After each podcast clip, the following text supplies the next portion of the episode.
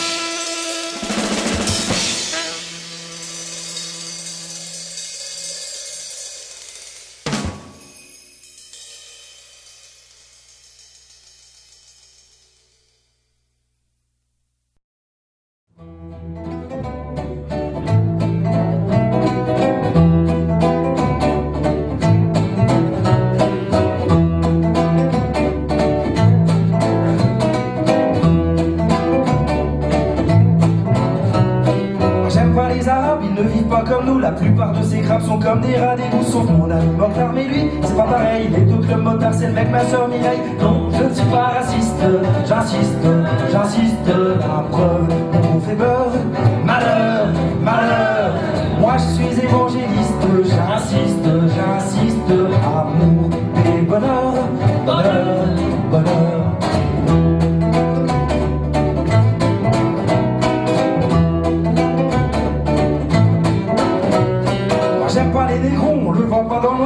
a plein, y'en a trop qui marchent sur le trottoir, sauf mon ami Youssouf, mais lui, c'est pas pareil, lui il mange du halouf et boit le jus de la treille. Non, je ne suis pas raciste, j'insiste, j'insiste, la preuve, j'ai un pote noir, connard, connard. Moi je suis pacifiste, j'insiste, j'insiste, et j'aime ceux qui mangent du lard, du lard, du lard.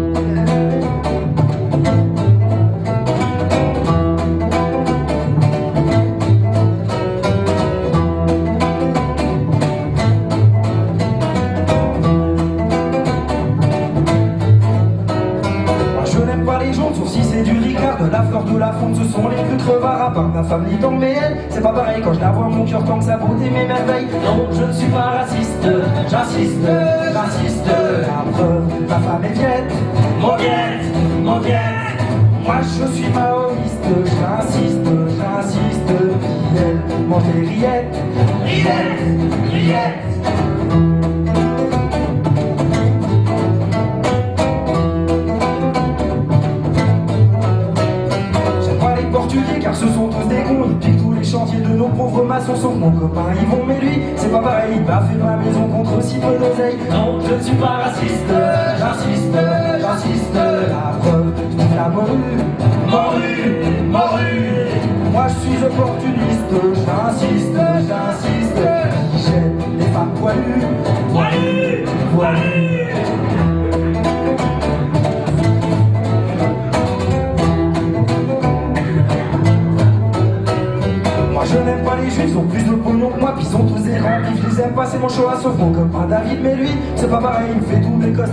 jamais que je le paye. Non, je suis pas raciste, j'insiste, j'insiste, la preuve, j'habite ville juif, ville juif, ville juif. Et puis au catéchisme, j'insiste, j'insiste, moi le petit Jésus, je le kiffe, je le kiffe, je le kiffe. Non, je ne suis pas raciste, j'insiste, j'insiste, la preuve parmi les miens, les miens, les miens. Ma mère, ma soeur, mon fils,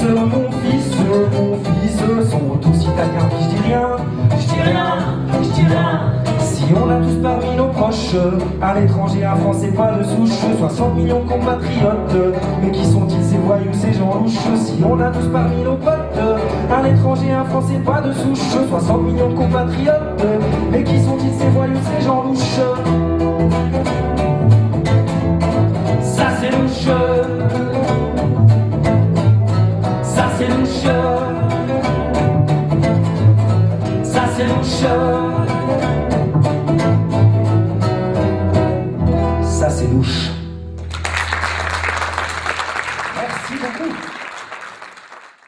Watt from Pedro show. It's a Wednesday. No, it ain't. It's Tuesday. Brother Matt, how are you? We're over here at the Love Grotto, Good. Pleasure Life Point. is good. All is well. Two in a row now. Yeah. Back in the homeland. Back in the homeland, yeah. Which I'm soon to leave. Friday, I do Hyphenated Man in Japan tour. 22 gigs, 22 days. Cool debut. Which might have been what you were referring to at the beginning of the show. Uh, no, I was gonna, if you're going to be doing some, have time for radio shows while you're over there. Oh, 22 shows in 22 days sounds pretty yeah, busy. but at the end, I stay. Right? The last gig's November 7th, and the Nels Cline Yuka Honda Oh, marriage wedding, is yeah. November 13th, so I stay. Oh, cool. So in those days there, I Mhm. could do one. Mhm. Probably with some cats there. Yeah, some lokes. For sure, because I'm going to be staying with an uh, Irish professor named Andy. Oh, wow. who married a lady there and has a family. Yeah, great cat. And His buddy Seamus. They, uh, when I did the New Year stuff, you know, I was talking to them at the gig and everything, and then because all the recording later, I never got a chance to see them again. So uh, Andy says, uh, "Come on over, conk here." Cool. Said, yeah. Hitchy, Josie, that part of Tokyo. Uh, we have some other guests, Brother Twan Hey, in the homeland. Good to be here. Okay. And Miss Peak, been a long time since last time you were on this show. It was via Brother Matt's pewter via yeah, Skype, Skype. Yeah, welcome back. from Bangkok. That's right. Okay. And uh, did you get that article? Yeah. They're trying to say that the red shirt people were trained by Khmer. Who knows? Yeah. Okay. Uh, are you going to be there for the wedding? Whose whose car are you driving? Yours. The boat. No, you ain't. It's a black Volvo. ain't my boat. Come on, no little voice. Speak up. Um, hello. Who's who's who's Oh, Nelson. Karuma? Huh? Yeah. Okay. I thought you meant driving to Japan. You're not driving that? Did you start now? No, no, no. You're driving that to the airport. No, no. How are you gonna get? What's your plan on that? What? Um, going to France and then Japan Oh, yeah. We should talk about that. When do you go to France? Friday. Friday. Same day I leave for Japan. She goes to France. How long you been here? A month? Uh, well, I was I've been here since June, but I hopped off to a few cities in Europe for a month. You were here since June, and I've only seen you once. Yeah, but you. No, I saw you at the busy. gig. Yeah. You're at the Yoko. I Plastic saw you Yoko at the, Ono this band. one, Harold's. In Harold's. Yeah. Right? Before Was it for the. Pedro uh, benefit? For, PA? You get the PA for Pedro bands. That's right. That's right. Okay, so I've only seen you a couple times, and you've been here, but but, but you left. You went to New York. You went to some Europe towns. You went to France. What That was was- that was- Strasbourg? That was yeah. That was um. New York was on my way to, Over to there. Europe. Yeah. And now, now you're going to stay in France until when? Are you going to come that week? Only When it- March. Well, I, I yeah, I'll go just for a week in Japan. in November Yeah, and for that wedding. because You've never been there. no. That's why I asked you all kinds of questions. You didn't, yeah. You you're not answering me anything. Uh, it's on a need to know basis. I stated it. I needed it to know.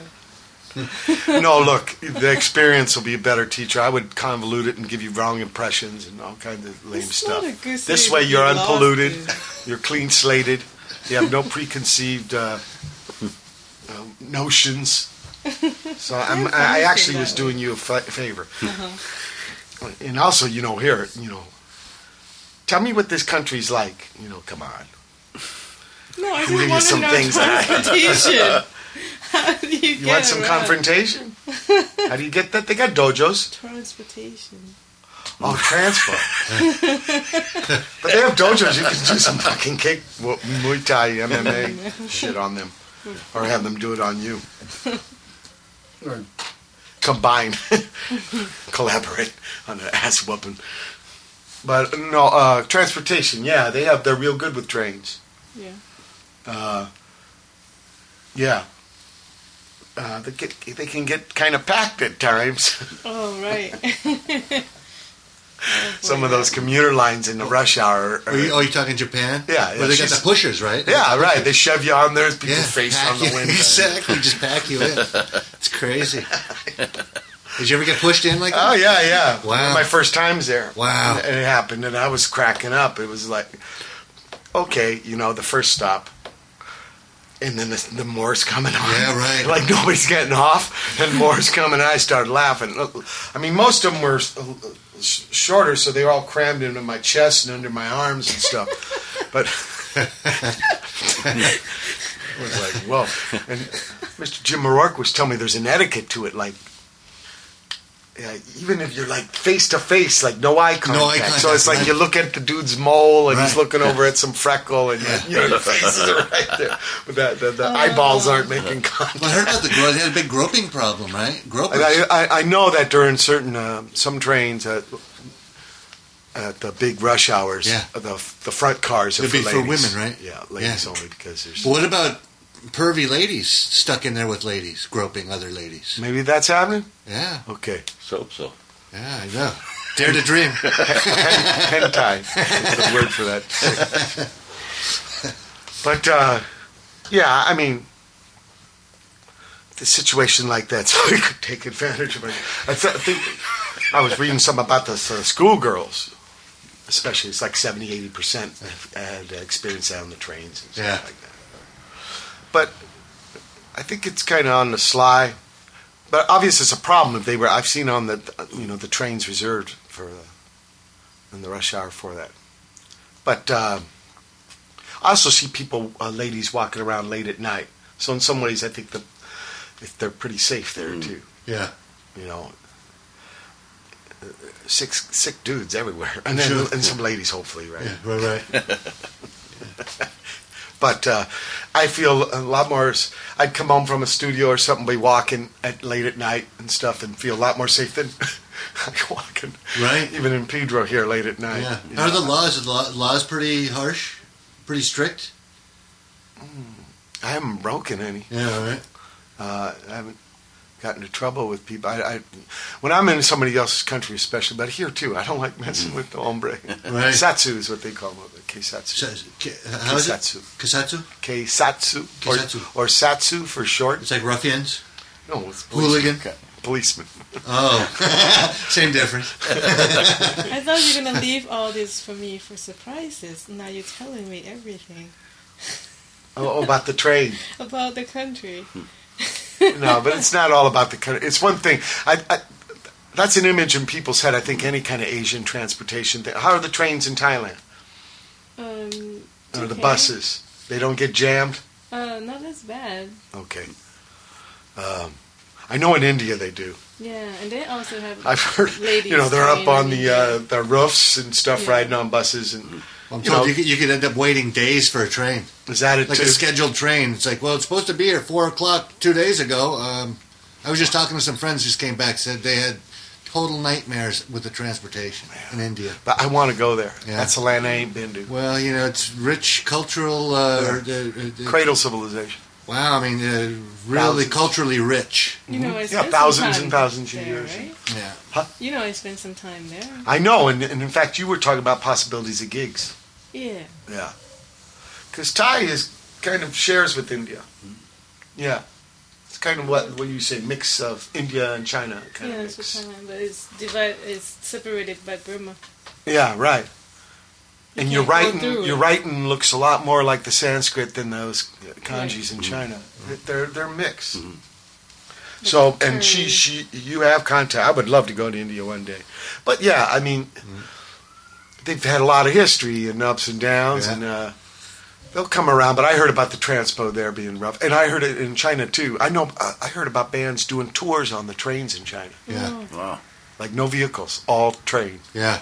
bringing your stuff, schlepping. Time me and Kay did a tour of Holland and Belgium like that. It was very convenient.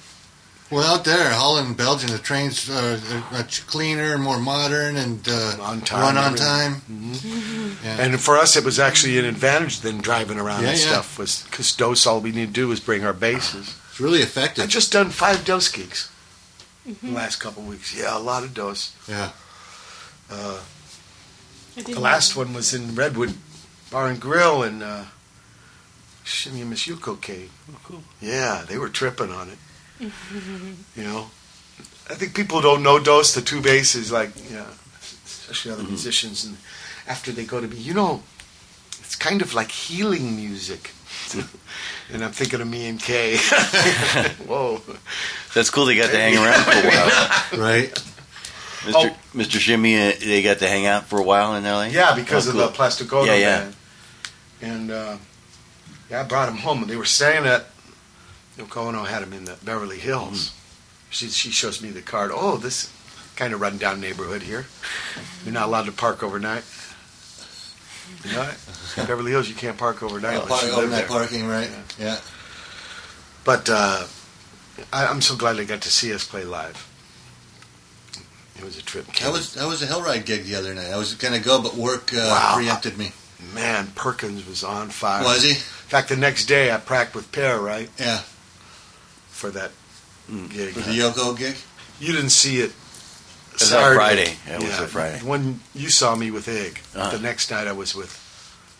Oh, I should say we started off with Leo by John Coltrane, and then uh, Je me suis uh, pas racista by uh, Nordine Le Nordec, uh, which was from Peak, and we'll get into that whole French Connection thing in a minute. But uh, the next night, I did the same song with Pear, and I did practice with him uh, the day after that. Uh, Hellride. yeah. Yeah.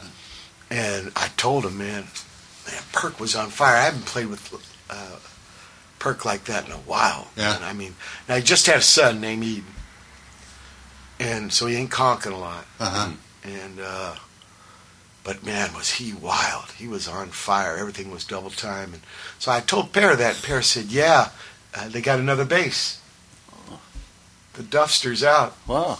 And so this new cat's coming on, and uh, I guess him and Perk have been jamming and Oh. jamming and jamming. This guy makes loops and stuff. I guess he does more than Oh. bass. And so Perk is just all lit, play with this new man on bass, and uh, he brought it to the gig. It was wild. Damn. And Peter played good too, man. Yeah. Yeah, I wanted to be there. It's one of my favorite of your bands. I love. I love Hellride. It's Yeah. a great band. we're gonna play that 14 Below cat. Oh yeah. Uh, oh, in Todd. Santa Monica. It's reopened, but it's called a different thing. Oh. now.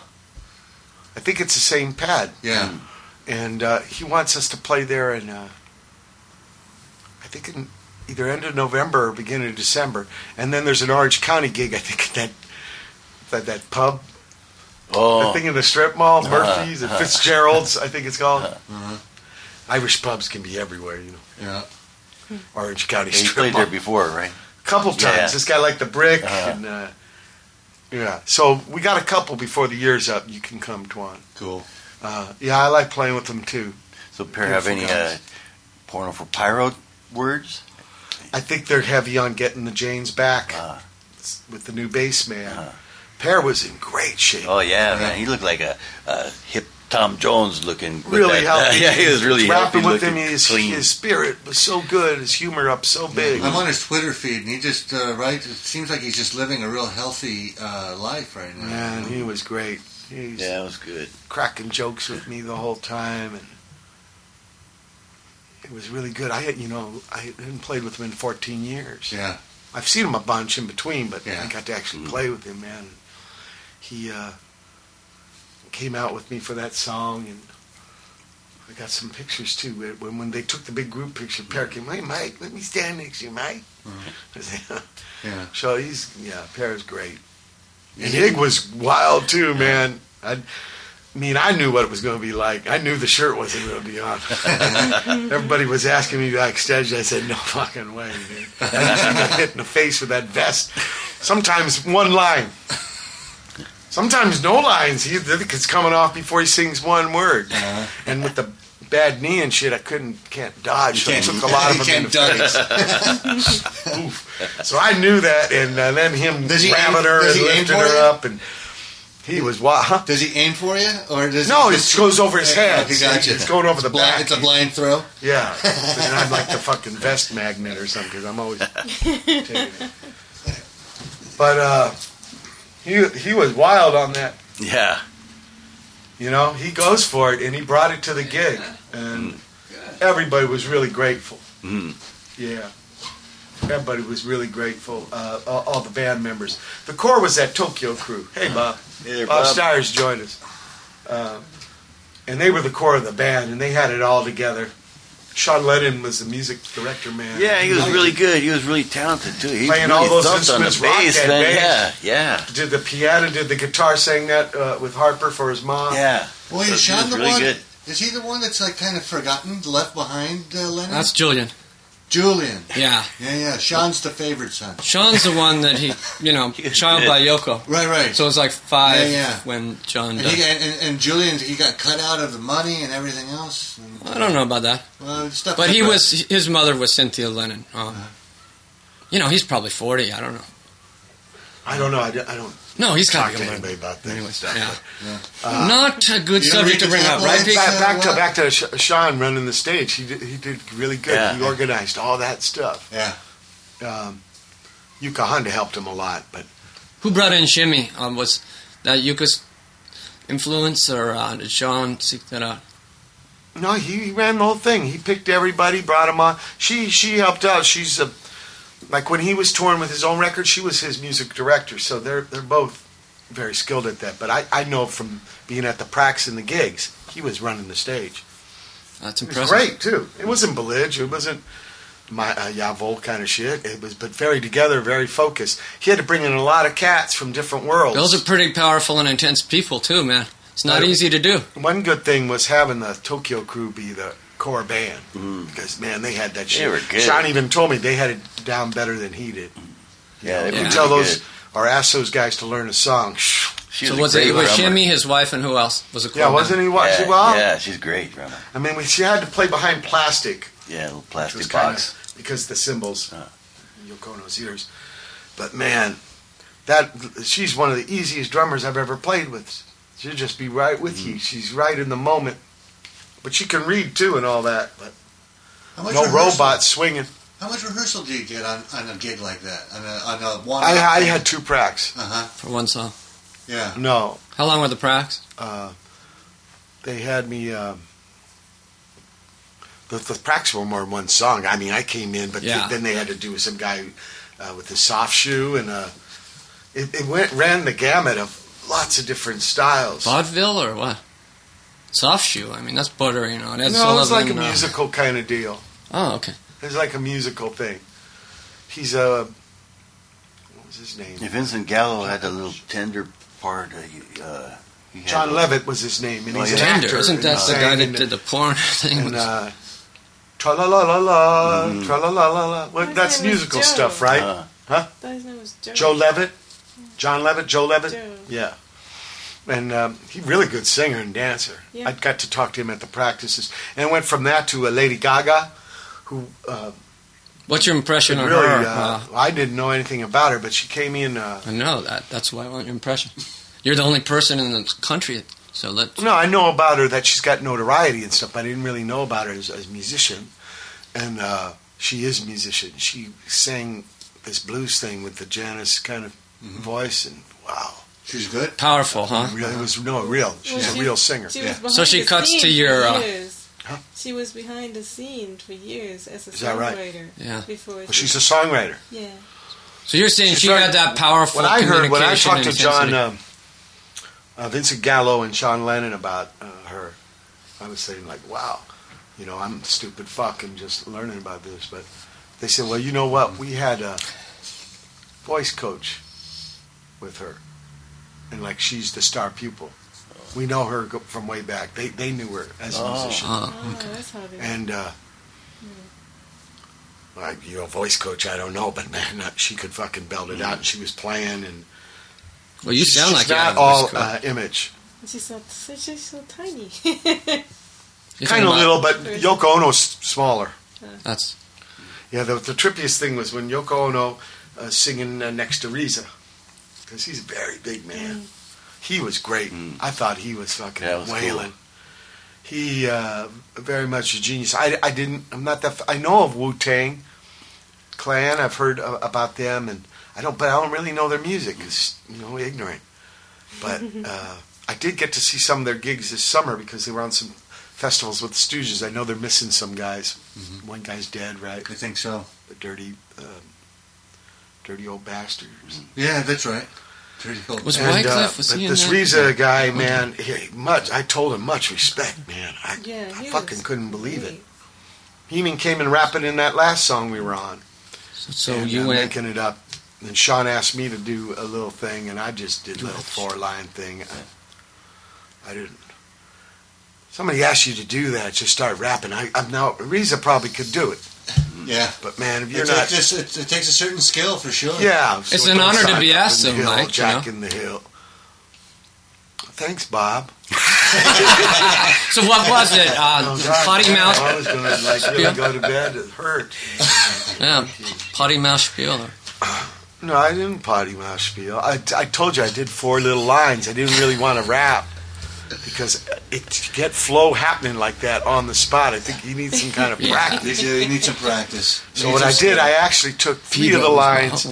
What happened was, uh, uh, yeah, I kind of was asked to do it. Okay. The night before they handed me the mic, you know, but I was like, what the fuck? So they gave it to me again. This time, Sean turned around and like all the music went down and I couldn't just hold the mic. and so it's about this kid about uh, some of his roommate filmed him being with somebody and then put it on the internet. So Oh, he got yeah, very gay kid. embarrassed, Gay kid, and he killed himself. jumped off the bridge. Yeah, yeah. George Washington Bridge. Right, exactly. And so I used that, and then uh, about the George Washington Bridge, and then I and then I used three of my uh, hyphenated man la- uh, near the end spiel. Uh. So I didn't even compose on the spot. I kind of mixed. It's hard to do. I, rapper guys, you know, where it doesn't sound all corny and cliche Improv, improv on to the make spot. it speak like what he did. Yeah. He did one round the spot and Which ones did you get sounded from your corny iPhone? ass. It was fucking. I don't know. I need a little practice. I didn't want to let anybody down. You're right, Bob. If you get asked, it's an honor. You know, and they really don't want to do it, but I made it econo, Mm-hmm. and then I broke out of the ram, r- rhyme too because they were doing it like the real one, Yeah.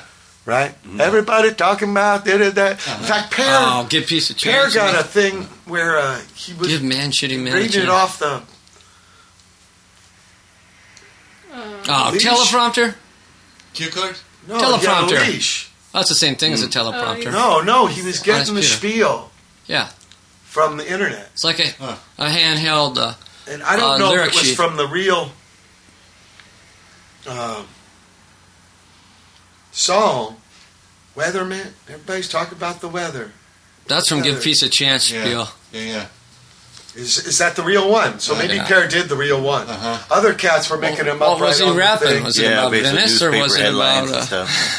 No, that's the, the what Sean told us. The nature of the song was, it's supposed to be of the moment and topical.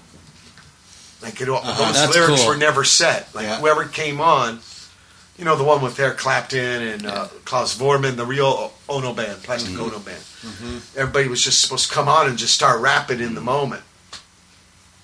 But now, you know, it's become a song in itself. Mm-hmm. So uh, yeah, Pear went back to the original. He did it twice. The other night he uh, did a. another That's kinda cool. Freestyle. So mine, That- mine was little, and so that one, and then I did uh, uh, "Waiting for a D Train," which is a Yoko Ono song. Did I talk about this last week? When was the last show? Yeah, I think we t- covered a bit of it. Didn't we? Yeah. So this This is getting more old elaborate. Uh, let's play some music. Mon cœur, mon amour, mon amour, mon cœur, mon cœur, mon amour, mon amour, mon cœur, ça dégouline d'amour. C'est beau mais c'est insupportable, c'est un pudding bien lourd,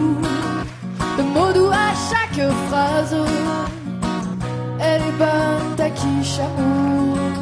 Mon cœur passe-moi ça là.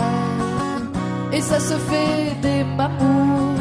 Se donne la bec à table. Ce mélange de sentiments aromatisés aux fines herbes me fait sourire gentiment et finalement me donne la à elle. Coupe qui me rappelle que je suis seul. Je déteste gelées et tout court. Mon cœur, mon amour, mon cœur, mon cœur, mon amour, mon amour,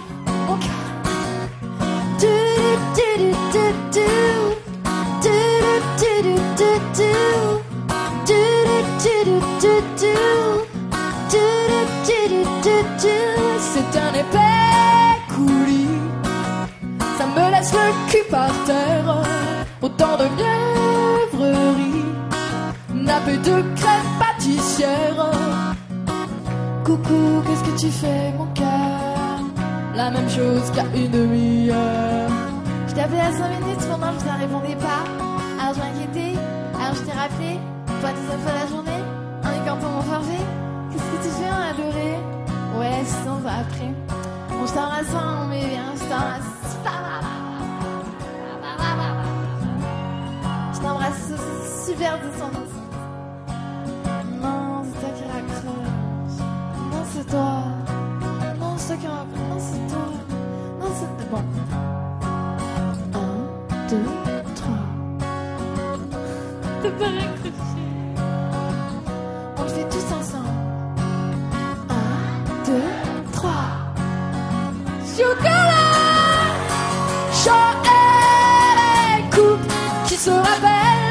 je suis seul.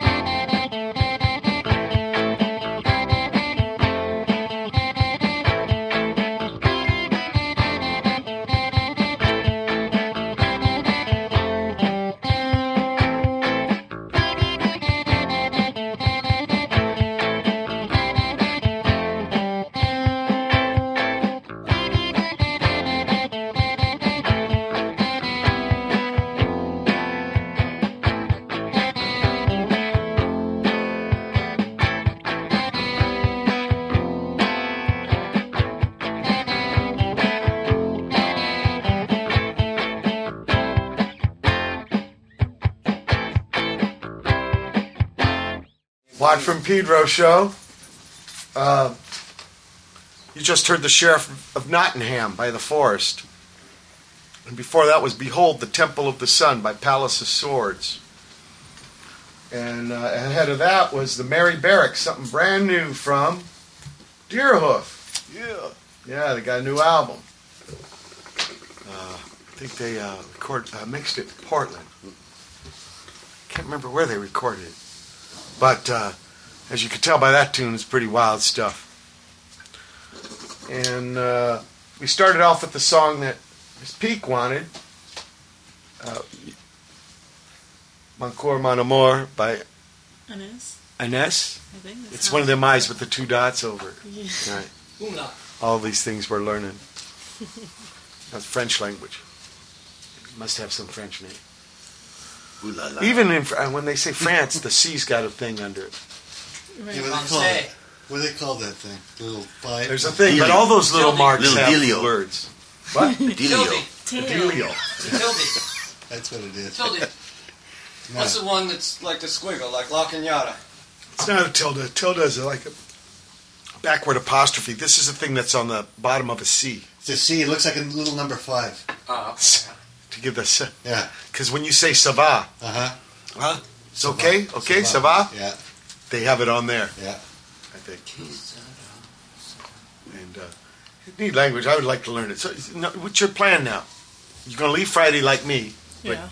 You're not going Japan. You're going uh, east to uh, France. Yeah. Straight to what? Charles de Gaulle Airport. I just I bought a one way ticket. Yeah. First of all, this is how the story goes, and uh, they accidentally gave me a, a return ticket. So I'm like, fuck it, I'm going back. For the same monies. Yeah. Wow. So Damn. don't tell them. I won't tell them. Nice. But But but yeah, I'm going there, and plans change all the time. I was going to go back to Thailand by this point, but um, shit happens. Uh, gonna try to get there in by March instead. While the Yeah. house is the house in Bangkok, the couch surfing house is being um, under construction. being see rehabilitated. Being Bangkok. yeah, yep. It's uh, getting stuff fixed. So everybody's thrown out. Oh yeah, it's thrown out when I left. Ah, So did you get to study some, some Muay Thai up close? Uh, just a few, but not too, not too crazy because I wasn't settled. You know. Yeah. Uh, couldn't couldn't get a routine together to go regularly because I had to come back here and deal with some things, which I'm still dealing with. And what's your plan in France? You Um, want to bring the scanner? Yeah, I wanna eventually move there now. It's my new home. Oh. Okay, so when you go to Tokyo, that's just going to be a little thing Yeah. there, and then you're going back to France. That was just that would be just for now. And Yuka. Now, is there a love interest? Did you in get the uh, invitation? Um, I invited myself. No, because I, I heard about these. Uh, a friend of mine there in Tokyo got one and. They made these wild invitations. I haven't got one either, but What? yeah, maybe you have to live there. Is it mushrooms? Because I Is got it this box of, box of mushrooms. I don't know if that has. No, it's unrelated. Cough That's kind up, of a wild. Never mind. That's kind of a wild Cough them up. invitation. Your But money I- or your my life? friend at Mike at uh, Super Deluxe, which is going to be uh, the place of the debut for this uh, third opera. First time I ever played it in front of people. Well, we've been playing it for fucking Bob. Peak actually was the first one to hear, but you, you She heard heard the hardly demos. yet. You were hearing Demo. Yeah, it's no, they she was hearing the guitar and the drum the very wrong. and just form. trying to learn the, The name names of the songs. songs. Every day I would drill it into the guys on tour, the Prague of Yeah. the Third Opera tour.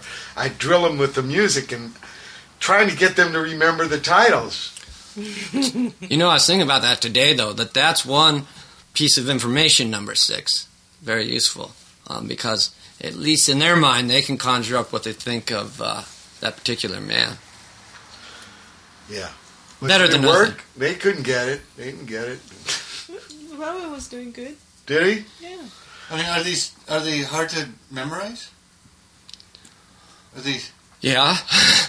Everything. It's, Peak heard it without bass or spiel. Yeah. So they're only learning it from their parts. Yeah. That's them playing. Right. The stuff we were listening to was not my palsy shit. The stuff we were listening to was actually them in the practice pad. Before we left on tour, I g- taught them all the songs and then recorded them. Yeah. And then I would play this back to them every day, several times. Remember, that's how we, that was part of the routine in the Oh, morning. Why do I remember. that was um, Pete She was with wrote about the it, first too. week. Huh. in Nottingham. She left at New Orleans, so. But the whole tour went on. In fact, more and more we listened to it. Sometimes the whole drive would be over and over. the stuff trying to put in their head, and it worked because uh, up here practicing it now, those guys know it backwards and forwards. They know it really well. Their parts. After Japan, you're going to go back to Paris, Uh, well, Strasbourg. Stra- Strasbourg. Strasbourg. Oh yeah, which is I think the EU Parliament. It, I'm not sure, but that's what I heard. I think so. But it was used Beautiful to be, town. Uh, The Rhine is right there. European Central, sort of, Yeah, it's right by and it's Germany. The, the yeah, Rhine River is right there. Right, you just cross the river and and uh, they have a statue of Gutenberg. See, I just played there, so I know a little bit. I was there in April, so I know a little bit. Yeah, there's a statue of Gutenberg, and it's kind of trippy because at the base of the statue, uh, there's like these things that the books had liberated people. like, I don't know, like uh, Africa people and stuff are, uh, uh, uh, you know, down here uh, up to the great, you know, white fathers handing them Hold books. Yeah, yeah. And then in, in Asia too, they got like these Asian guys getting them, you know. But I think that actually maybe the Chinese invented paper. I, I know the Koreans invented movable type. Mm-hmm. So The Koreans did? yeah. So maybe it wasn't the Gutenberg press turning on all these like third world people. It's it's hilarious, you know. It's it's kind of noble, mm-hmm. but it's kind of like yeah, boy. And they're wearing the tight pants and the wigs. You know, it's that era, uh, kind of uh, like from our revolution or something, or the Wigs French and- Revolution. And the Prince Alberts? Wigs and Prince Alberts. Uh, Prince Albert's uh, penis piercing. So they wouldn't have Ah. unsightly bulges. So, yeah, you wouldn't have unsightly bulges. You know the one? It's like a ring Your that goes tights. through the head It's the the end of the penis. first hour. That's John Ralph from Pedro show. Wow. cool name. It's a band? Death Before Incontinence. Yeah. October twelfth, two 2010. one would It's the second the hour of the so Watt from. Pedro show.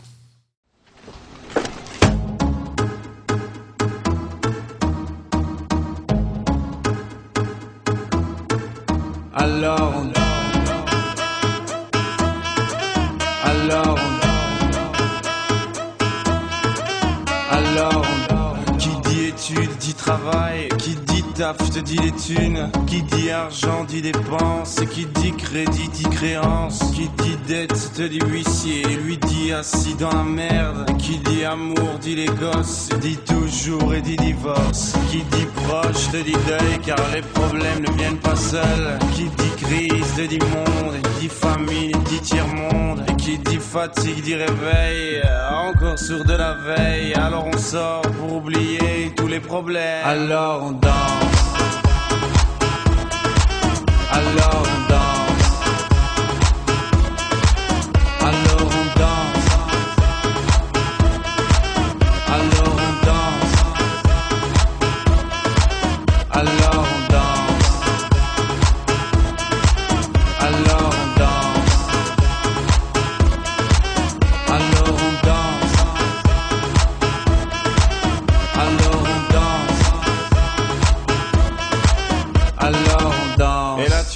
Que c'est fini, car pire que ça, ce serait la mort. Quand tu crois enfin que tu t'en sors, quand il y en a plus, eh ben y en a encore. Est-ce la zik ou les problèmes? Les problèmes ou bien la musique, ça te prend les tripes, ça te prend la tête. Et puis tu pries pour que ça s'arrête. Mais c'est ton corps, c'est pas le ciel, alors tu bouges plus les oreilles. Et là tu cries encore plus fort, mais ça persiste, alors on chante.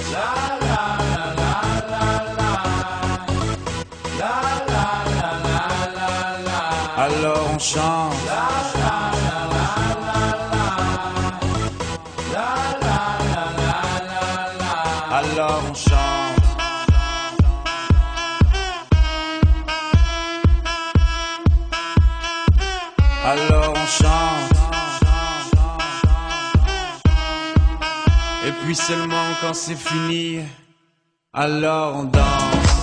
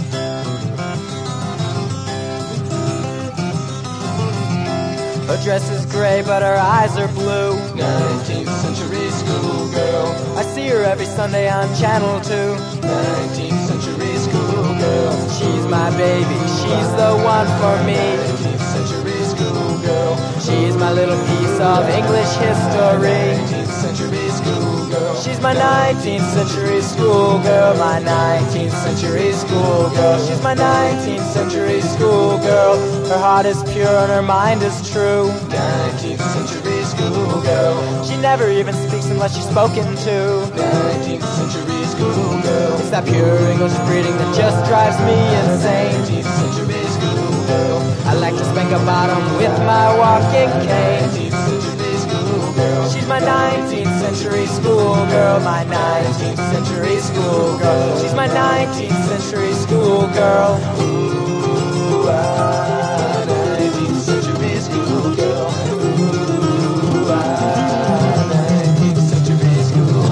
My 19th century schoolgirl, my 19th century schoolgirl. She's my 19th century schoolgirl. Her rosy cheeks have a healthy glow. 19th century schoolgirl. Her hair's tied up in a satin bow. 19th century schoolgirl. Though there's many other girls around. 19th century schoolgirl. In my world, she wears the golden crown. 19th century schoolgirl. She's my 19th century schoolgirl. 19th century schoolgirl. She's my 19th century schoolgirl. 19th century schoolgirl. She's my 19th century schoolgirl. 19th century schoolgirl. She's my 19th century schoolgirl.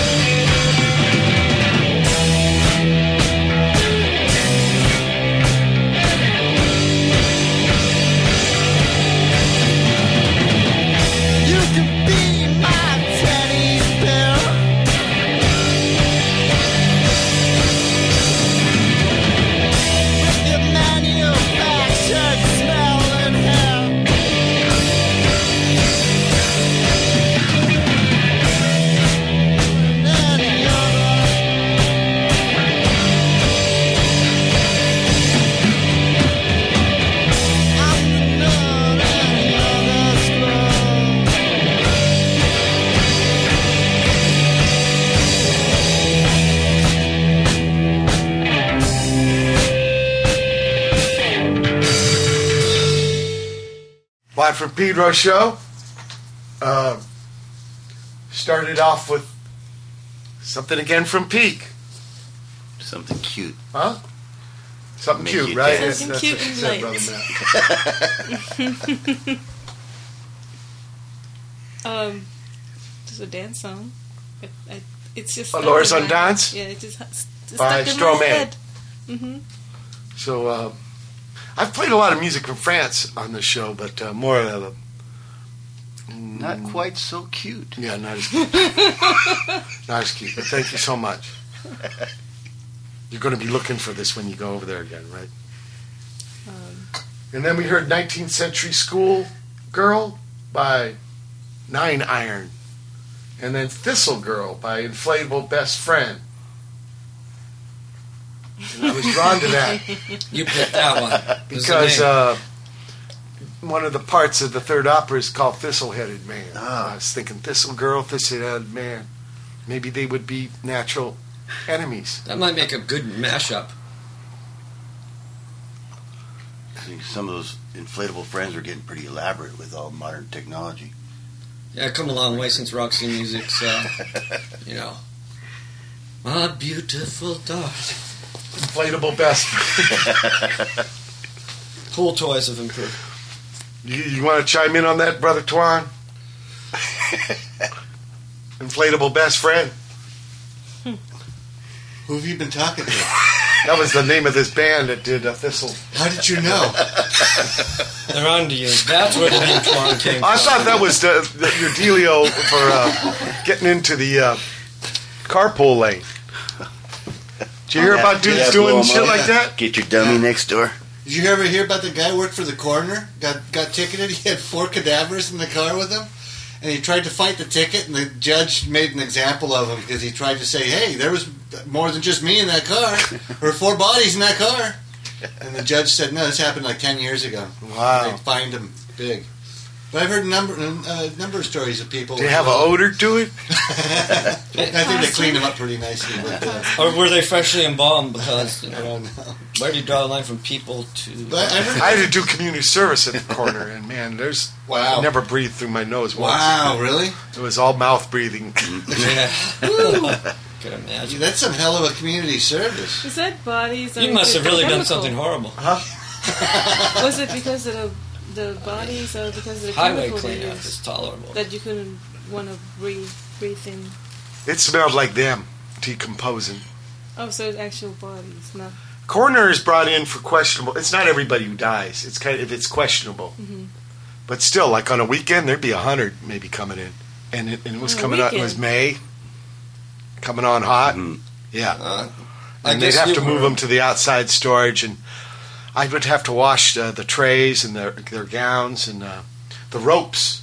They'd have to tie them up Would you because chose, rigor mortis. They start stretching out. Yeah, and they use up even more Oh. space. So they have you have to tie their Oh, uh, limbs. did you get to see them, the bodies? You had to. Uh, Nude. But you you chose to do this community. tattoos service. look really weird. The Really? blood uh, goes around them. Oh, really? The blood settles. It looks all weird on the bottom too, but around the tattoos, it, it, it kind of Yeah. it changes the skin. Yeah. So it's not as uh, it's like scar tissue maybe or Yeah. something. So it's different when you die. Wow. The good karma was the coroner's office is right next to county, and county's where they Uh-huh. saved my life. So it was like, and they closed it. County's Oh, closed yeah. now, you know. Budget cuts. It's a trippy thing. There were some guys there working with me. They were convinced that once you're dead, now the maggots can come out. Uh-huh. That we're born with them. Uh-huh. And I tried to like mention some about them maybe coming from flies, but you know, I got put down real quick. So You can't challenge people's belief I systems very readily. yeah. I wasn't gonna, Well, you can't. I wasn't gonna shove anything down anybody's throat about science or something. No. The maggot thing has to be experienced Science is firsthand. very inconvenient. Hmm? Science usually An inconvenient truth. inconvenient. Look, you have a tattoo. I wonder Ah, what that's gonna be looking like. Uh, No, luckily, I won't have to see it. Darker in that way. Oh. Uh, you know, images get burned in your head. Also, people coming to to see their people. It's Yeah. very sad. Oh, it's horrible. heavy. Yeah. There's cats who work there, you know, full time, and uh, they ate their lunch out there. Yeah. At the benches, and I was like, whoa. Yeah. Oh no. Takes a certain type. gotta get sure. the kind of des- or it's desensitized through the work. Eating And the- as I remember moving stomach. to Pedro, and the Navy House was right next to Lockman, and it was next to the dairy. Yeah. Some cow shit. Yeah. After a month, I never smelled cow shit again. Yeah. It was still there. Mm-hmm. Yeah. You just didn't smell You're- it. immune to So it. that's probably with them cats. Yeah, when I Build worked in up the cannery. tolerance. that- I- Right, that that was a smell. When They I probably lived in lived in Pedro, Chino where it's always You'd get on the bus with the cannery workers after their Yeah, shift. that shit didn't was phase me. nothing. I grew up with it. But is it strong? Yeah. Fish guts is like whoa. Yeah. Yeah. If you're fe- feeling a little faint or tired, whoa. You work in the slime Yeah, lab, blast of so that. you didn't smell it didn't matter how many showers you took, you couldn't get that Right, shit it was up. on you. Yeah. Uh, Brother Matt, speaking of which, it's time for the spin cycle. Where the grease meets the beach.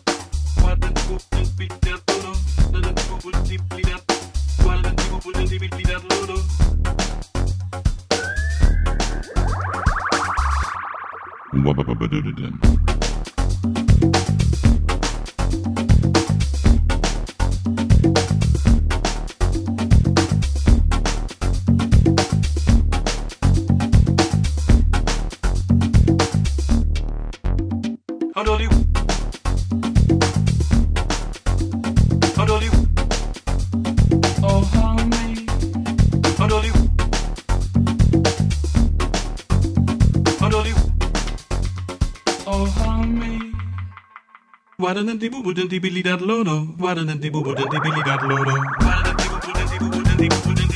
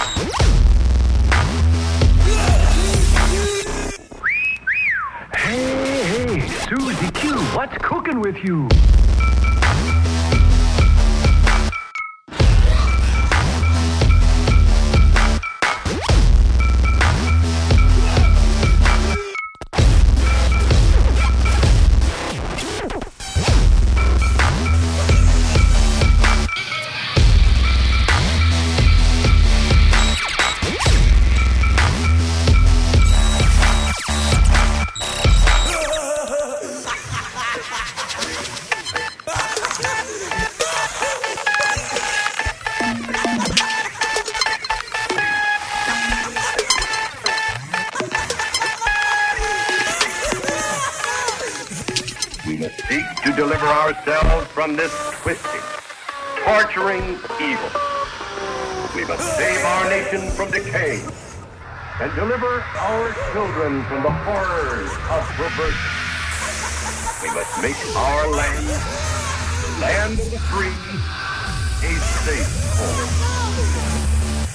Oh God, deliver us, America, from evil.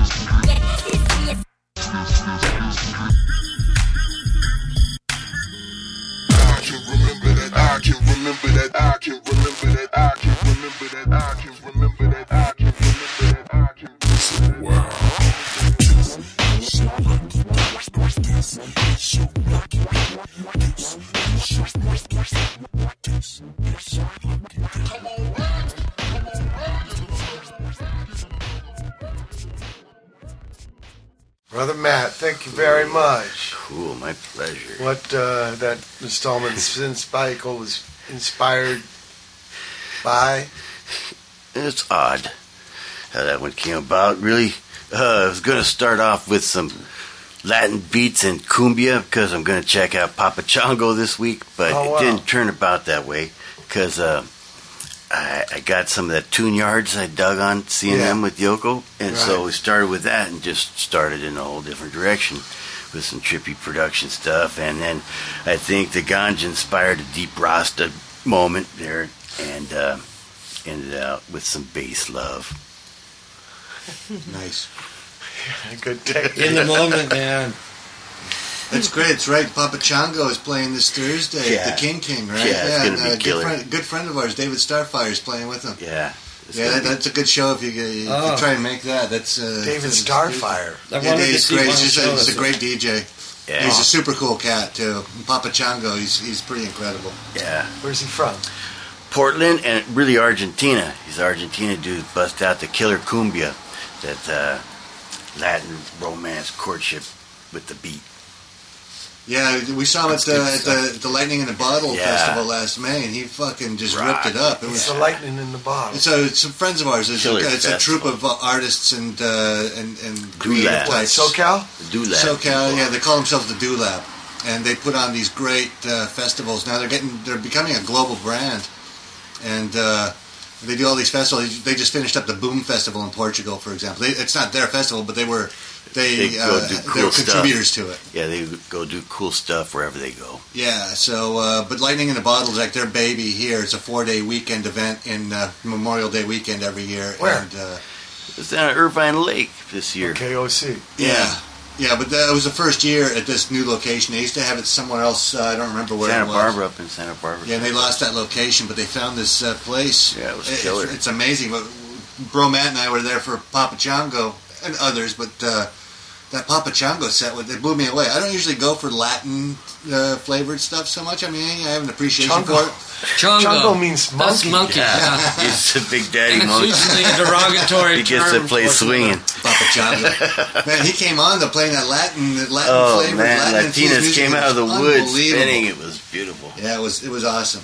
So I, I'm looking forward to that uh, this Thursday. I'm gonna, I'm You know, in. Japan on the freeway or the highways, they have saru. They call them sarus.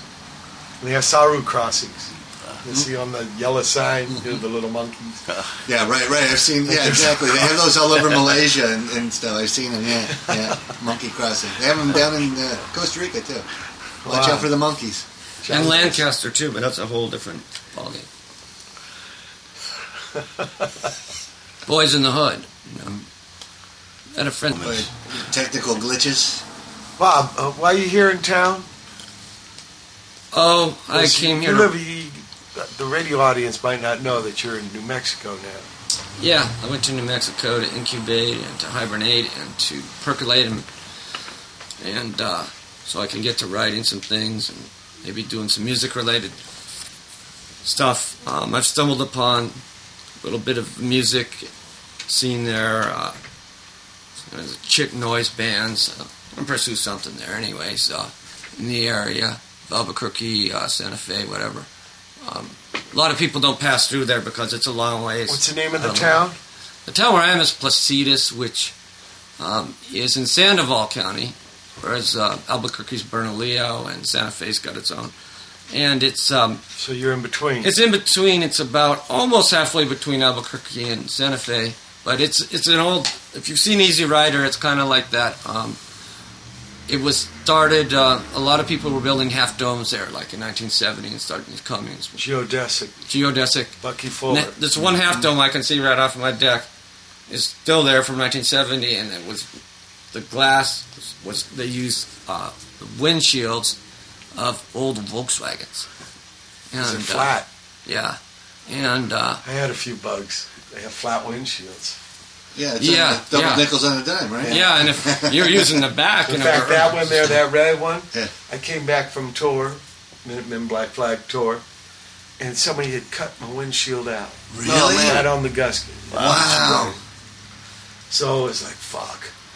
And remember the recycler? Yeah. Is there still a recycler? I think. I think, yeah, yeah, I think there yeah. is. Yeah. You used to get them at 7 Eleven. Yeah. It was the, before Craigslist. Yeah. There's a classifieds. Uh, thing. a lot of bands went through that, right, Mike? A lot of uh, music equipment, a lot of all my cars I got through there. Anyway, I see an ad in there.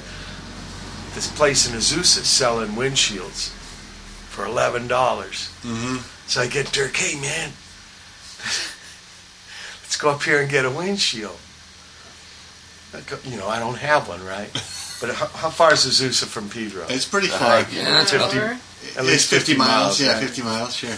and uh, you're driving freeway speed, and there's a pressure differential from outside and inside. So we were sucking in every fucking little rock off the road. and Uh-huh. our- oh man, our faces got pelted. Well, that's where all the those Dirk could put both hands in front of his face. Yeah. I had to you, you needed steer to and drive I with a had helmet. see. You needed a helmet. And uh, oh fuck, we took blows. Well, you know, that's So also where I the got the rock windshield chorus- there at the pad. yeah. And then I went, there was a little store nearby, and I got some string and dish soap, and I put that windshield on in the park. I wasn't going to drive. You know No the shit. trick, because they were flat, so you could soap them up and put them in, and you Wow. run the string around. When you pull the string out, Yeah. put It the seats it. gasket around the lip of the. Right.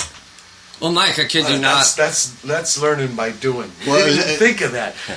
Uh, at first, I remember Dirk saying something like, "It might be like being on a motorcycle." Yeah. Yeah, kind of. But you know, that 605 is where all those. It was like the those venturi of a rock are. carburetor. It just Yeah, you sucked helped everything. The rock quarry companies are up there, Yeah. so you're hitting it double. No, I, as soon as we got on the Harbor Freeway here, okay, You every little thing on the road just Oh, got okay. sucked right Yeah. in. Yeah. And that was the double nickels van. And that was a bug. Uh huh. That was 64 a red Beetle. bug. Uh huh. Yeah. Uh, what happened to that? I ended up selling it to Mugger, I think. Yeah. I heard that just went out on the, the Sotheby's uh, auction block for uh, 1.3 mil. That's I had a a square shame. back. I had a bus too. I had 67 square back. I had a, not all at once, one at a time. A 63 bus, uh, the 64 bug, a 63 bug, and a 68 bug. You've so always- I had five Volkswagens on. You've always been the man in the van. With the basement Since then, van. yeah, it's hard to tour in a Volkswagen, right? But this was more more uh, right Local. uh, late teens, early 20s years of not much monies. Yeah. And They you were could own in dangerous. the old days a Volkswagen for very Yeah. econo. Yeah. Yeah. Could run them on nothing, man. Yeah. You could work on them all yourself. You didn't even need a cherry uh, picker to pull the motor. You could drop it on a, f- a floor jack. Right. I learned all that stuff. I did. I did some very retarded thing, like um, that square back. I woke up one morning and it was on the sidewalk. It was a bash and dash, uh-huh. and the, I had just gotten the bus and I had to have a bungee cord to hold it in third gear. yeah. So I thought, well, it all won't be lost. Yeah. I'll stick that tranny Yeah. and the square back. It was a good one into this uh, bus. But uh, when it, you know, I took off the uh, splines and the, the hubs exposed on the bus, I see a, a transfer box. Yeah. Right, There's two sets of gears, so they could gear lower. Yeah. But if you have uh, one set of gears, two gears, what happens to the direction? I have no idea. Well, just think about it. They're fighting each other. No, it ends up the other way. Yeah. If you wanted it the same way, you'd have to have three gears. Uh huh. Right, right, right, Right? right. Yeah. yeah. So two gears the other way. So Yeah. all All was lost. transmissions in Volkswagens are not created equal. Right. So after all that work, yanking it out of the square back, put it in the bus, This ain't all ready work. to go. I had four gears of reverse and one gear of. oh man, I was so stupid. If I would have just thought about it, Yeah. It seemed like the clutch was different. and it wouldn't tell people that for like 20 years. That story, I felt so fucking retarded. I had to pull everything out again and Right. get back, and there's the bungee cord, you know, back for third gear. That thing ended up catching fire and exploded. I remember it was the day before a tour. Yeah. and sitting there on the curb and hearing every tire blow up. Uh, It was very sad. so- We're at the end of the second hour of the October twelfth, 2010 Watt from Pedro show. Hold tight for hour three. October twelfth, 2010. It's the third hour of the Watt from Pedro show, and here's one more song from Miss P from France.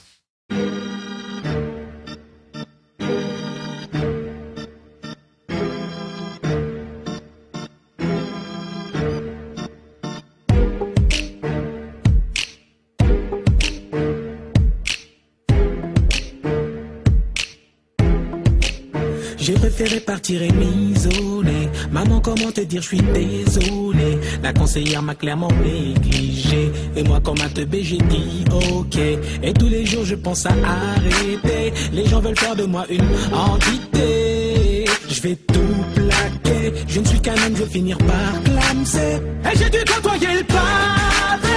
Pas à pas, je dis c'est pavé. Papa, maman, les gars. Je ressens comme une envie de m'isoler. Et j'ai dû côtoyer le pavé.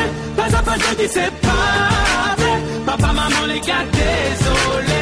Je ressens comme une envie de m'isoler. Moi aussi les frères, je vais me barrer. Rejoindre tous les miens, les dingaris. Paris c'est Alcatraz, marre des amendes et tous ces tas de paperasse. Leur cœur est noir et fin comme un Sénégalais. À les entendre, on croirait que saigner fallait. Moi je veux ma femme, mon dîner, mes gosses. Pour ça, crois-moi, j'emploierai bien toutes mes forces. Et j'ai dû côtoyer le pavé. Pas à pas, je dis c'est pavé. Papa, maman, les gars, désolé. Je ressens comme une envie de m'isoler. Et j'ai dû côtoyer le pavé. Pas à pas, je dis c'est pavé. Papa, maman, les gars, désolé. Je ressens comme une envie de m'isoler.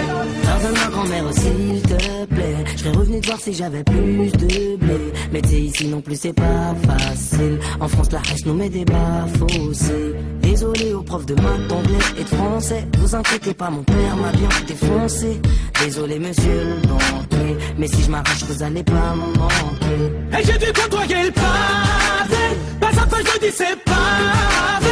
Papa, maman, les gars, désolé. Je ressens comme une envie de m'isoler. Et j'ai dû côtoyer le pavé. Pas à pas, je dis c'est pavé. Papa, maman, les gars, désolé.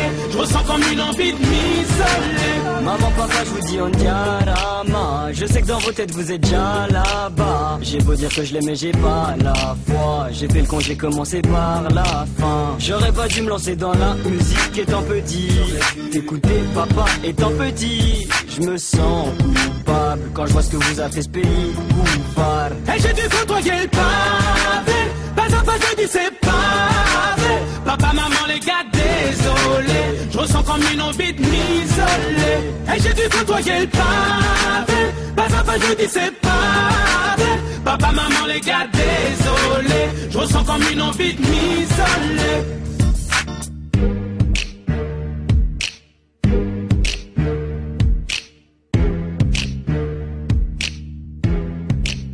J'ai préféré partir et m'isoler. Maman, comment te dire, je suis désolé. La conseillère m'a clairement So here it is, ladies and gentlemen. The fucking cops are fucking keen to fucking keep it fucking clean. The fucking chiefs are fucking swine fucking draws the fucking line up fucking fun and fucking games the fucking games and fucking playing the no one's to be fucking found. Anywhere in chicken town, the fucking train is fucking late, you fucking wait and fucking wait. Fucking lost, fucking found, stuck in fucking chicken town. The fucking scene is fucking sad, the fucking fucking band, the fucking weed is fucking surf, the fucking speed is fucking surf. The fucking jokes are fucking daft, don't make me fucking laugh. It fucking hurts to look around. Anywhere in chicken sound, the fucking is fucking late, you fucking wait and fucking wait and fucking lost and fucking found, stuck in fucking chicken town. The fucking fucking bound, fucking miles and fucking miles of fucking babies fucking dry, the fucking flowers fucking die. The fucking food is fucking mocked, the fucking drains are fucking fucked, the colour scheme is fucking brown. Everywhere in chicken town, fucking train, fucking late, fucking wait, fucking wait, fucking lost, fucking found, stuck in fucking chicken town. The fucking fish are fucking old, the fucking chips are fucking cold, the fucking beer is fucking flat, the fucking flats are fucking rats, the fucking clocks are fucking wrong, the fucking days are fucking long, it fucking gets you fucking down. Evidently chicken town. Thanks for listening, ladies.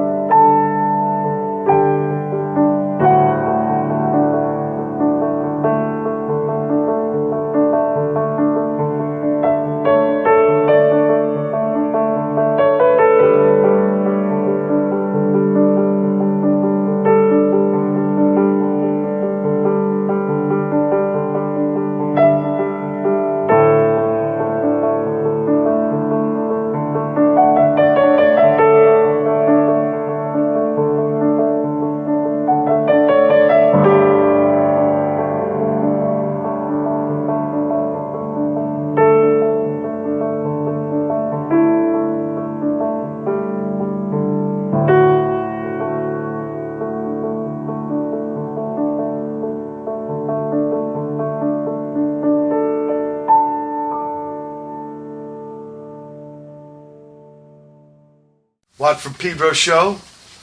Starting off the third hour with uh, something from Miss P. Uh, Sexion d'Assaut with uh, Désolé. What's that about? Uh, random French songs I collected. Random French song you collected? Yeah. Okay. So your thoughts about it are kind of random? Yeah, I, I listened through it. And some of the stuff I like. It's very. You French, aroused? Very.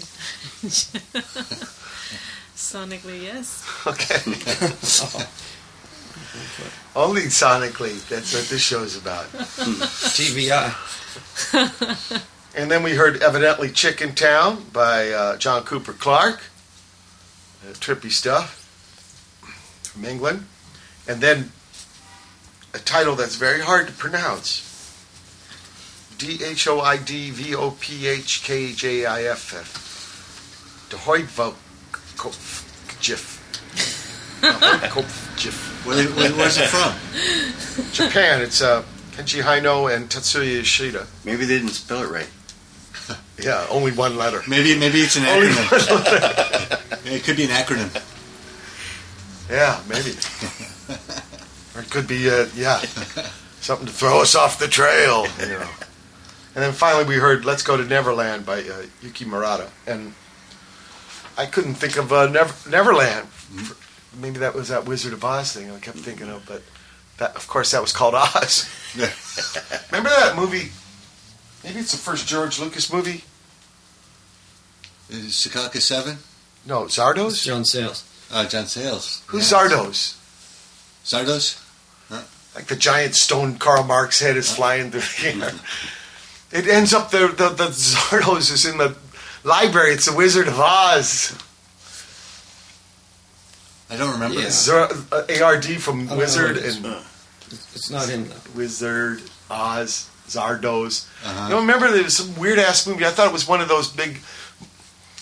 Maybe it was Lucas or Spielberg or somebody. One of their first early thing. Yeah. One of them, one of them was THX eleven thirty eight. Yeah, right? exactly. That was, that was Lucas. Spiel- That's That- Lucas. That's Lucas. Yeah, Okay. THX. The sound. That's one of his first Yeah. movies. Yeah. Zardoz was like Woody Allen meets Herzog or something. It was. Who who made that?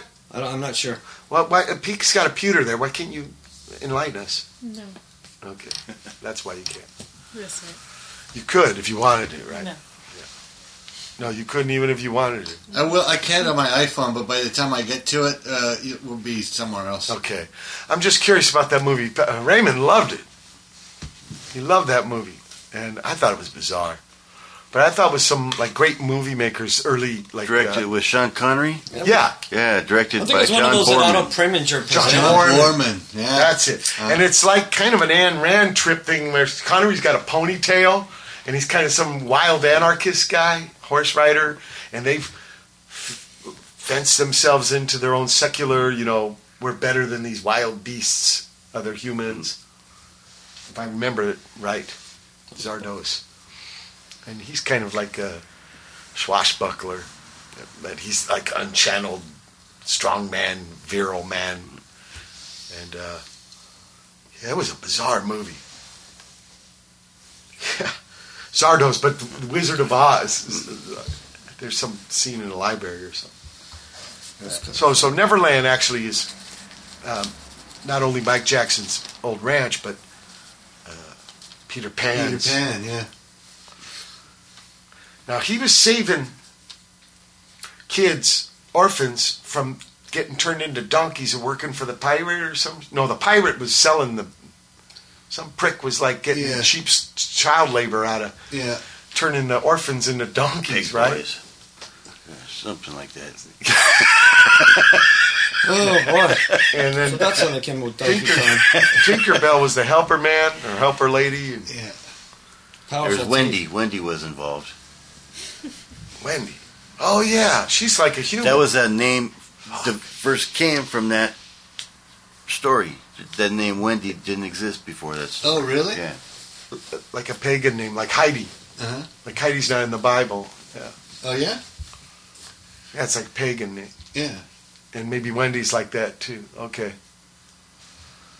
I didn't know that. Peter Pan Fuck, I can't remember it at all. Yeah, because we always think of Peter Pan for that one, that one character, right? with the green tights. And she- Mary in Martin. fact, it was a woman. What was her name? Mary Martin in Peter Pan. She's the one who played it. Yeah. I thought it was Later was Cathy Rigby, but Mary no, Martin when no, the kids. lady with one eye. Sandy Duncan. Sandy Yeah. Duncan. That's yeah. later though, but Mary Those Martin. There was a one eye. band called Sandy Duncan's Sandy Eye, Duncan's right? Eye, yeah. Yeah, right. Yeah. That's, That's right. kind of me. Okay. See, it all ties together. okay, Bob, why'd you come out to SoCal? Why'd you come back? You've been gone Oh. since February. Yeah, basically, I've been uh, trying to work, write up a piece about uh, Mike Watt's uh, hyphenated man opera, and uh, had some troubles with it because uh, it's just been I've gone too broad in the research, and also been you know beat up a little physically, so the mental wasn't going. So I said, well, it's so fascinating the way that they recorded it, um, and that's a whole story. But I thought by getting a sense of the next place, it might give me better perspective on the beginnings. And uh, so I've come out here and been lucky to see uh, them going through the practice, the opera. So since in two days, seven seven run throughs. Wow. And uh, Three days. Now Sunday was the uh, also fascinating. The second man recording. Um, was that Saturday? That was Saturday. You're right. Amount of days. They were doing a Germ song, uh, "Communist Eyes," as well as uh, Sky Saxon Seeds B side called "Wild Blood," which I think still is. It's this long jam that repeats. They're just waiting for their dope guy to show up, and uh, but Sky then improvs eventually the lyrics. And, but they, you know, it's no, like, actually, it's a Kim Fowley song. Kim Fowley wrote it, yeah. And uh, but I don't know if that's the music or the words, but um, what's fascinating is watching Mike's bands. Uh, as far as I'm concerned, I mean, I've heard the originals. Like I mean, that's pop, what I heard. Pop group It, it- and it never Wire- got put on an album. It was Yeah. only a B side. It's a B side early. I mean, before they had their big pushing too hard hit. Um, Sky Saxon's wife contacted me and asked, "Would give him a song? There's a tribute thing coming out." Yeah. Well, that's quite an honor. And um, I spent a night with. I Sky thought I thought get one that um, would be. partying. He used to come to punk gigs. Yeah. He, Yeah. he released an album that he recorded with the two McDonald brothers and whatnot in Yeah. '87. It's real raw and punk. Well, they were considered punk just because they had a, a little more of a bite and edge. You know, my brother brought all this stuff into our house. He was nine years older than me, but so uh, So you got on top of it a second man recording. experience. yeah, which is it was great. at Casa Hanzo. Pete Mazich's. Yeah, uh, Pete Mazich, and it's it's really fascinating to see these two incredible bands that Mike has, um, and how great they are, and some of the differences.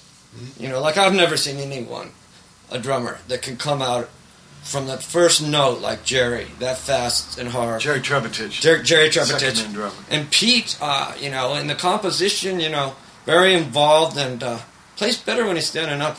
But um, he's Oh, uh, yeah, yeah, he was on the he's stool really, for a couple um, takes. Oh, is that, is that a fact? Is yeah, but he was clamming. So Of course, that was there's, also a, a there's a Germ whole song. story about this. When I first took, took him on tour, uh, the first gig was in Tempe. Yeah.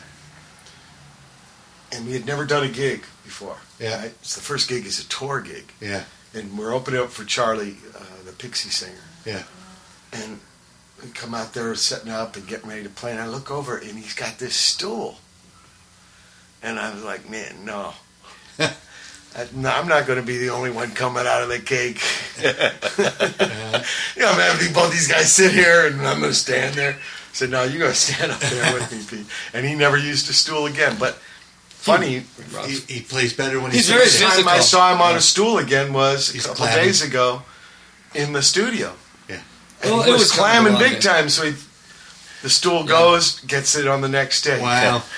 Plus, also, I think in the wedding band days, he was always a stool. Yeah. stool plus, you know, he wasn't singing. When he's singing your songs or even backing vocals, he's pounding that uh, organ to where it's rocking. Um, he was pounding it and- in the studio. yeah, and he, you know, when he wants to put a little extra trill in there, man, he's, you know, it's a physical experience. It's really fun to be there and to hear that whole recording process. I'd never really sat in on a recording session before, and to see these guys do it in their Akano way, and then what they decide is uh, a good take. Uh, you know, it, you realize how much they really know um, that you could never experience unless you've been, through that almost to see that, and then to see these guys practice and uh, you know, running through this opera three times in a row. Mm. It's 47 minutes, you know, and they yesterday they did it without even a break, and uh, you know, it getting a little better each time, and the nuances and how complicated it is.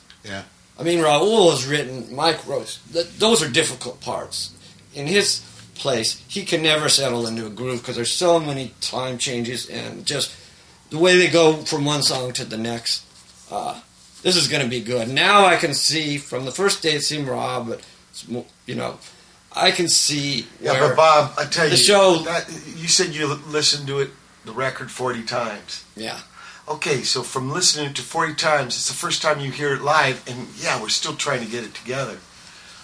Well, yeah, and the whole point is that actually, hey, when these guys made the record, Tom and uh, Raul, they had only heard Mike's guitar and uh, the titles of the songs, but they didn't know the words, um, and they hadn't heard the bass really. Um, so they created something, I read something that Tom had on your side about, you know, that wasn't that hard because I'm going in and basically copying very religiously, and to his credit, you know, Mike's guitar, which is really good. He, you know, he played it on D Boon's, wrote it onto D Boon's Strata, uh, Telecaster, and so um, now you know they're bringing in their sound, and now that they're interacting off each other, it's a whole dynamic.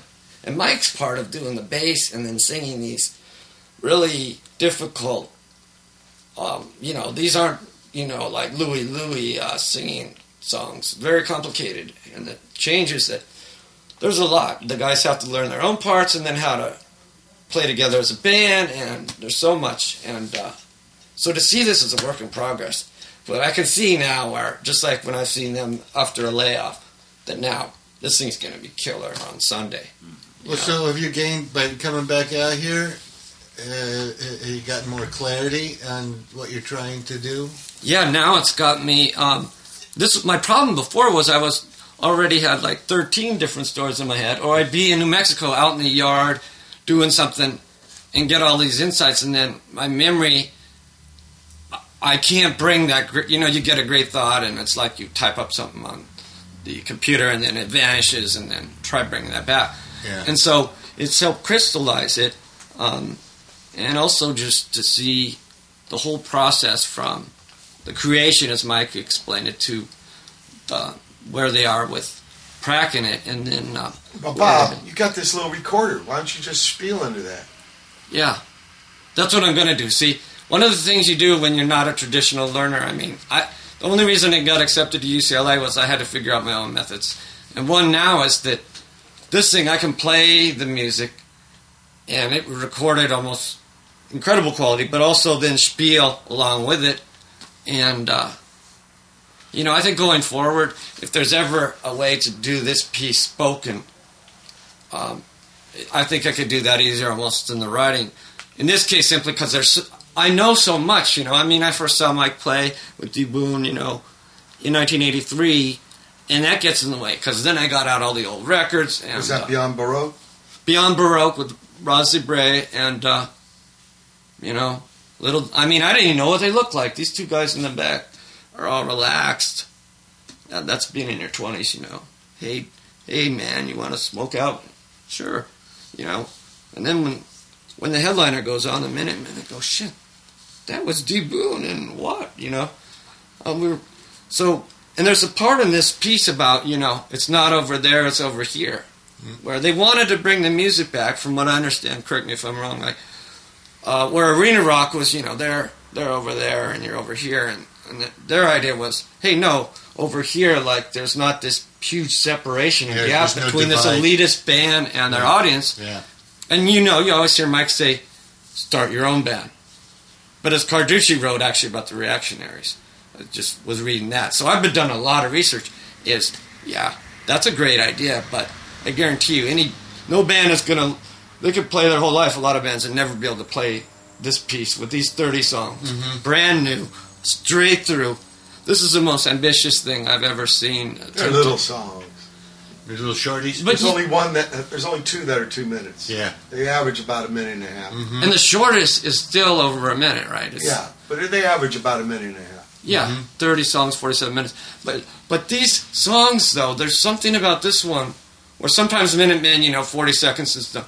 No, these take you on a long journey in that minute 37. Let me tell you that as a listener, I was telling Mike, I was tired at minute 32 um, and had to stop and wanted to go back and hear it again before I. c- It's intense to listen through all the way. Um, and the beautiful thing about this, though, is that if you don't know the language, and I couldn't comprehend the words that much at the beginning, partly because the music itself was so fascinating, and that this is intense, but it's simple, very simple. Mike's guitar playing that Tom executes, but yet the rhythms and everything and the way it flows through the order it's incredibly complicated. Then you have all this Bosch thing that someone like me then goes starts and reads about Bosch, and there's another two weeks.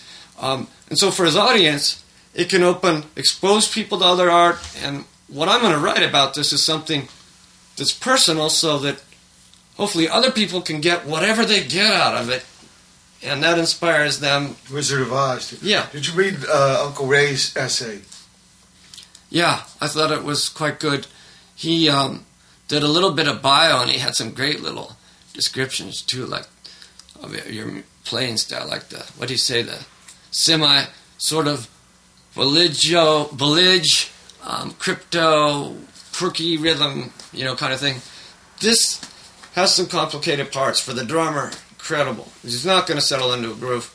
There's no popcorn, put it on autopilot songs here. And Mike's singing with his bass lines. You know, him recording it separately, I mean, he's. It's almost like, you know, when they say, hold your hand up this way and stick this leg out this way and touch your nose. I, I can see you physically. He's raised the bar for himself. And this band, I think he knew. He's told me years ago that he put them together for this. Because I always goes, why you play the same fucking set every time? Not that I don't love the set, but those songs never sounded the same. Um, the Missing gigs, and I, and he kind of answered in the way that made sense was so they would be able to play one piece, you know, even with those covers, the same set all the way through, and yet all, not really get tired. They'd always breathe in new life. Like Mike, I remember one time at Harold's, you're saying, "What do you think?" And I said, "Well, you played Funhouse like you guys were double parked and you're gonna miss an airplane." And the next time, just me saying that, two weeks later, I said, "Play." He's changed it uh, dramatically. And Tom, on his guitar playing, is very able. Every time of the seven I've heard, never the same twice. Maybe he can't. Actually, he's can just make these sublime alterations each time. And then I see Raul under Mike's tutelage. It's like, wow. He obviously put in a lot of hard work. Um, You're conquered over at Raoul's now. yeah. Is like oh, that's another Peck- whole thing. See, the that the reason I got here late today was At the I Peck go, Manor, you know. What, what do I miss more about LA than anything? You know about well, this you place, guys Juan, with on this show. 15th Street and Grand? Uh-uh. Yeah. It's the old George H. Peck Manor. Oh, And it's very close to the old Dancing Waters where um, Yeah, it's right Matt, around the corner. You'd Yeah. appreciate this. I finally met the Meat Puppets. Uh, they played in Santa Fe, and uh, I was telling them about the first time seeing him at the Dancing Waters opening for the Cramps, and I saw both of them separately go, "Hey, that's what that's a night we met D Boon at that show," you know. So there's all these funny links like that. And so Mike's, yeah, I've been getting the tour. Well, this house is a historical house. The Peck family owned it Yeah. and um, they've got all these musicians living there. And before I left, I mean, they, They showed, split it up They have a recording studio. It was one big- you know, they big put out the estate, Reactionaries record, thousand copies. They've got some other cool stuff. They've got a little studio there, and Raul was Cali silk Mucho. screening. Um, yeah, Cali Mucho. Yeah. He was making silk screening um, T-shirts, and so over there, I mean, the reason you know, I said my favorite thing I miss the most about LA actually is this show because that's one time I'm guaranteed to see you guys, and uh, you know somebody's got to throw a monkey and wrench in the works. But mainly is um, this whole part of the experience of staying with Mike a couple days, and um, him showing me all the different stuff he's working on. Man, you know, he can write the stuff and it's hard to believe there's such a variety of types of music and sounds with all these different collaborators and uh, But what's what's the one key to every Mike Watt trio? Maybe two. But you want to take a guess? Yeah, Mike Watt. Of success. Uh, no, that he brings in outside of himself. Come on. old man punk, yeah, he's there. He's not an old man when he's teaching or playing. No, always have a killer drummer. You know, and that's really obvious when you get to see Jerry playing like touching distance and then in, cramped in the practice studio and seeing that and then of course name a slouch Jerry guitar came- player he's had. Okay. Jared came right in off the docks. Yeah, and Jerry can come out. He, he's the one that they can play red and black and be faster out of the gate than Hurley. I mean, just really get that thing marching. And then Pete, you know, his whole thing, um, the organ. So that's just the tip of the iceberg with all this unreleased stuff Mike has that a lot will be coming out this year. Uh, Amazed, Stony, you know, Brother Matt, you're, gonna love all of it, all of you. It's it's amazing that uh, it's almost good that it didn't all come, you know, didn't come out earlier. Like I said, the autumn autumn seems to follow, fo- follow to me middle age.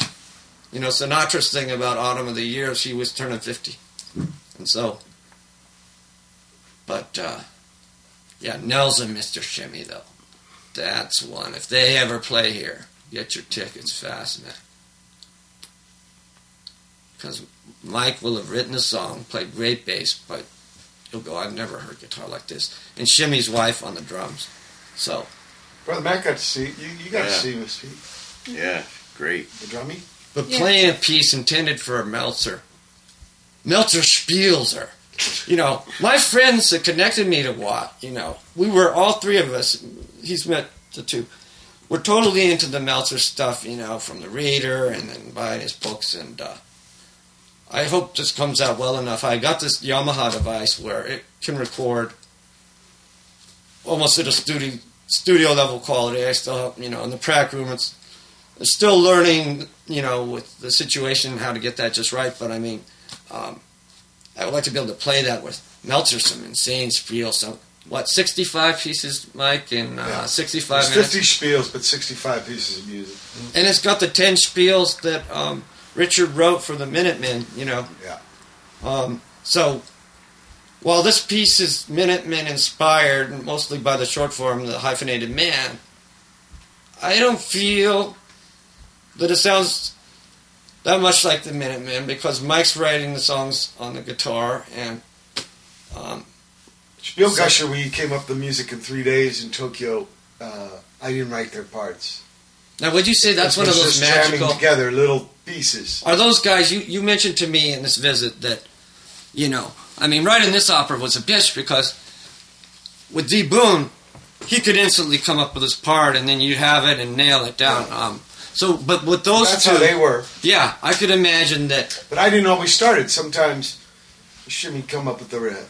Mashuko would you go? We'd do a drum. But see, you inspired it, just like I don't care what anyone else else, but Mike was a catalyst between the Stooges reunion. By you know, eventually everyone was coming in, and finally he Mhm. gets a call from Meg. And I think that Mike, there's some way that just by listening to your bass, or I don't think they even have to know you because you're collaborating with people now that you've never met and may never meet.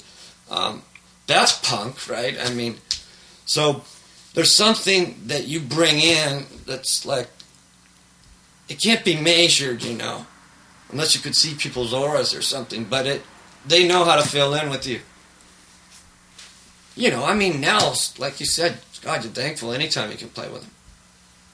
But the one thing I realized here in Southern California, man, how lucky I was to have seen all those Banyan gigs and a million Missing Men and Second Men, whereas people in the rest of the country, you know, and now with the Stooges, you know, Mike can only get out there so much, uh, and so part of what I want to do is maybe have some good hyperlinks to things like archive.org where people can find a lot for no money on their own that will never be able to maybe see one of your shows because you're not coming their way or you know and more so inspire them and so being over at Raoul's, you know, they got the record company going, and I see a really good energy. And in Albuquerque, I've done this thing with these uh, chick noise bands that have other bands, but like the early scene here, people realize, hey, I can be in four different bands, then I don't have to get frustrated that we're just playing punk or Mm-hmm.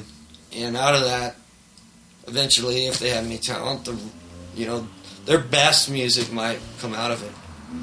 But it's trippy to hear the respect Mike carries. You know, I'm all Mike. What? His main thing is with the repeat business on a place like the Launchpad. This woman who's the editor, of the equivalent of the LA Weekly, has all these bands I'm telling you about. She goes, I asked the owner of the Launchpad, you know, because he was going on and on about all these asshole demanding musicians. And well, then who would be the prototype of perfectness? And uh, Mike Watt, you know, and like Mike goes back to this place in Sierra Madre, um, that near where I grew up, and you know, wasn't it Mike? You told me that D, one of the secrets of success you guys had was with D Boon is you guys, unless there was really something you couldn't get out of, would never turn down a gig because you get that reputation, you get asked back. Well, anywhere he plays, he always gets asked back, whether he can do it or not. Because you're But- not throwing but- but TVs Did you tell me that. Mike? You're not destroying the room. Yeah. Did you? Um, was that No, true? we like to play. We got in a band to make gigs, so we try to play as much as we can. Yeah, and uh, the monk way of doing business of, uh, you know, like, so what if for the opening band? You don't have any of that attitude shit. No, of course not. Entitlement. Yeah, that's it. Okay, that's no enough sense of of spiel. entitlement. Talk about a win back. Thanks, Bob.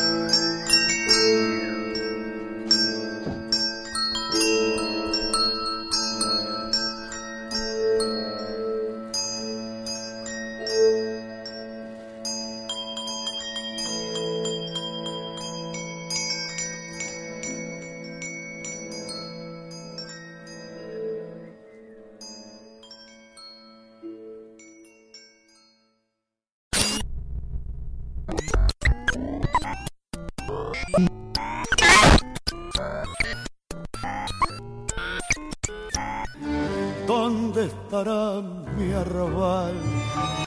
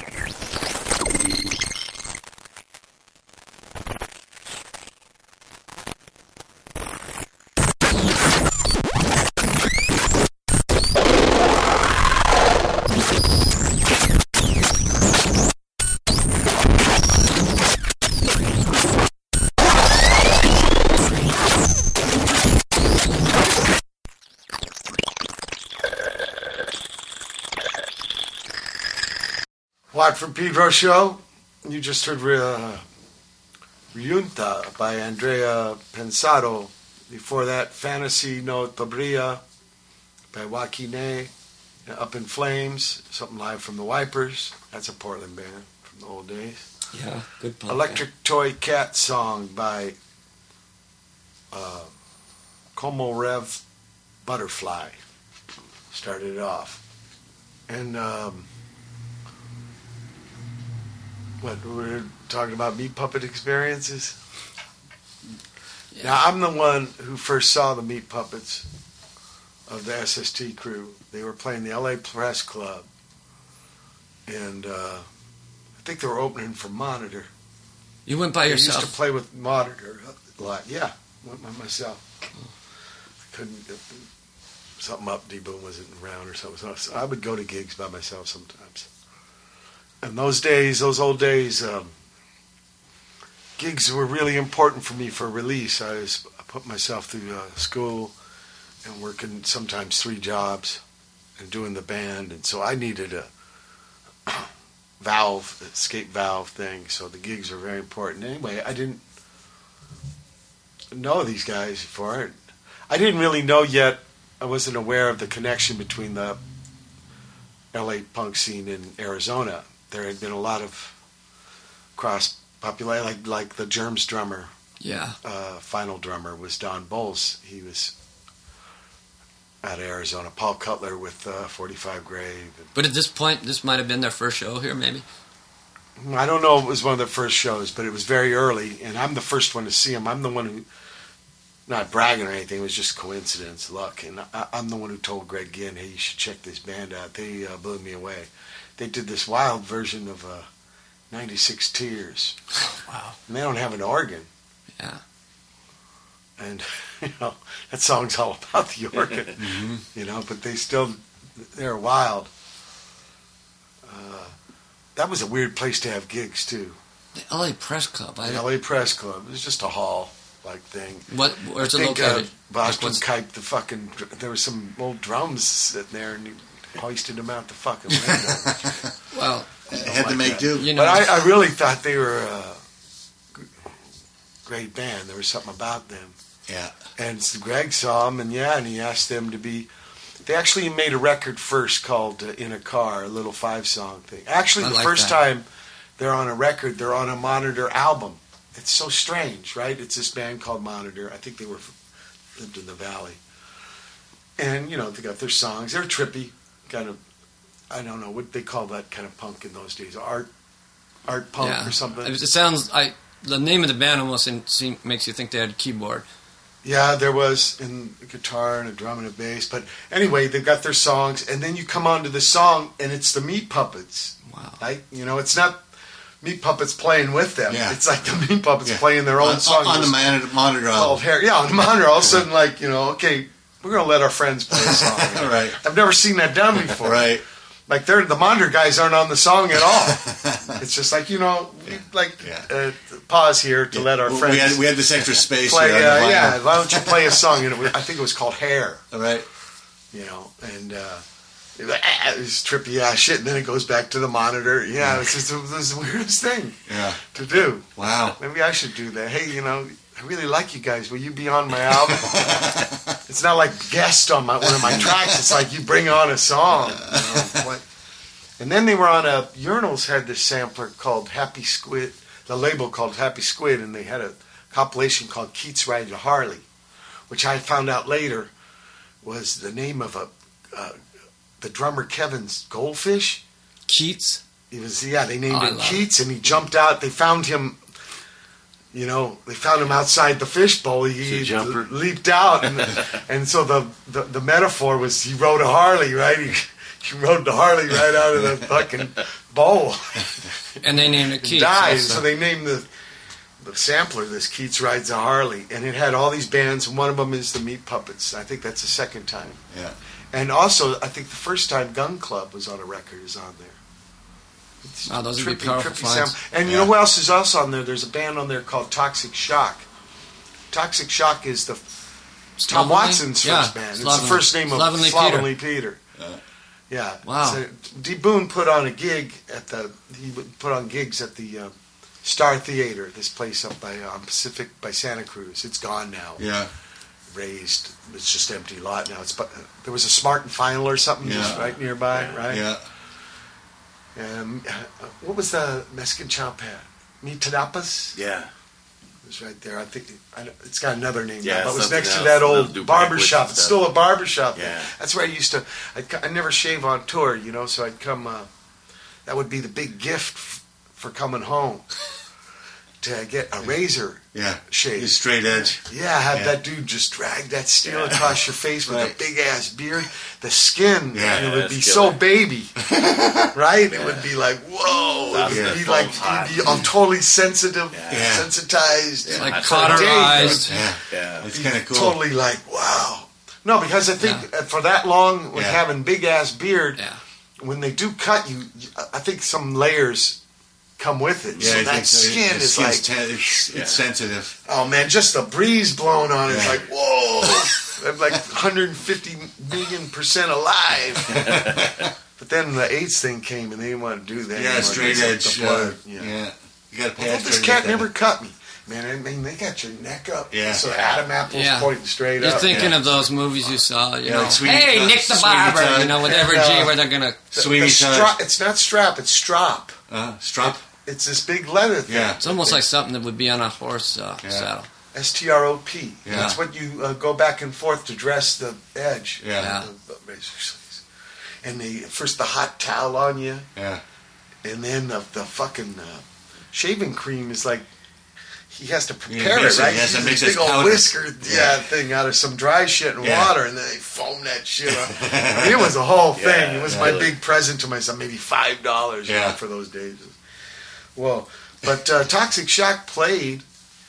and Watson's like five years younger than me, so he was Yeah. still in his teens, and they, they Wow. played with us. That's also when we f- first played with Tragic Comedy.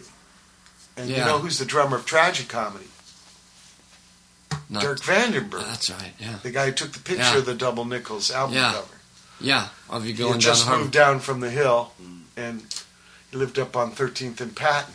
That's where that song "I Showed You the Pad." Yeah. D. Boon said my lyrics were too spacey, so I went and used a, a note from Dirk's landlady because the fucking tub was leaking. And I, you know, I say, "Hey, D. Boon, are these real enough?" You Don't turn on the water. What did like, he say? Don't you shower. Don't My shower. ceiling, Don't Kathy's shower. ceiling. Yeah, and don't you shower.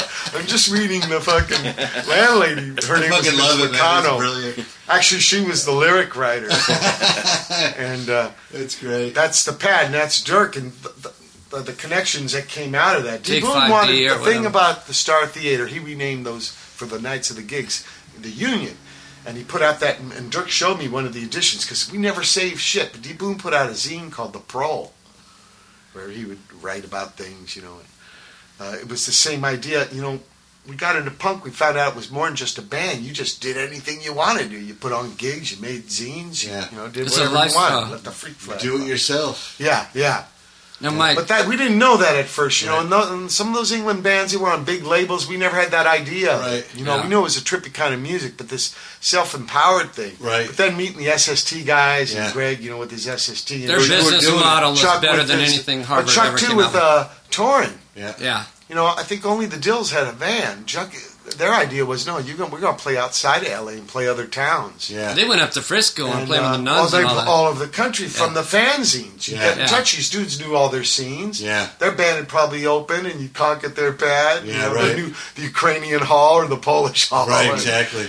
And, Yeah. and it was all networked through people that were into getting things done without going the Mersh way. Right, right. Weren't you So telling me yeah, that? nowadays we call it do it yourself. DIY. Yeah. Greg Ginn, you said, had a ham radio, and so he had made contacts of people. Well, his From company here. is uh, making ham radio antenna tuners.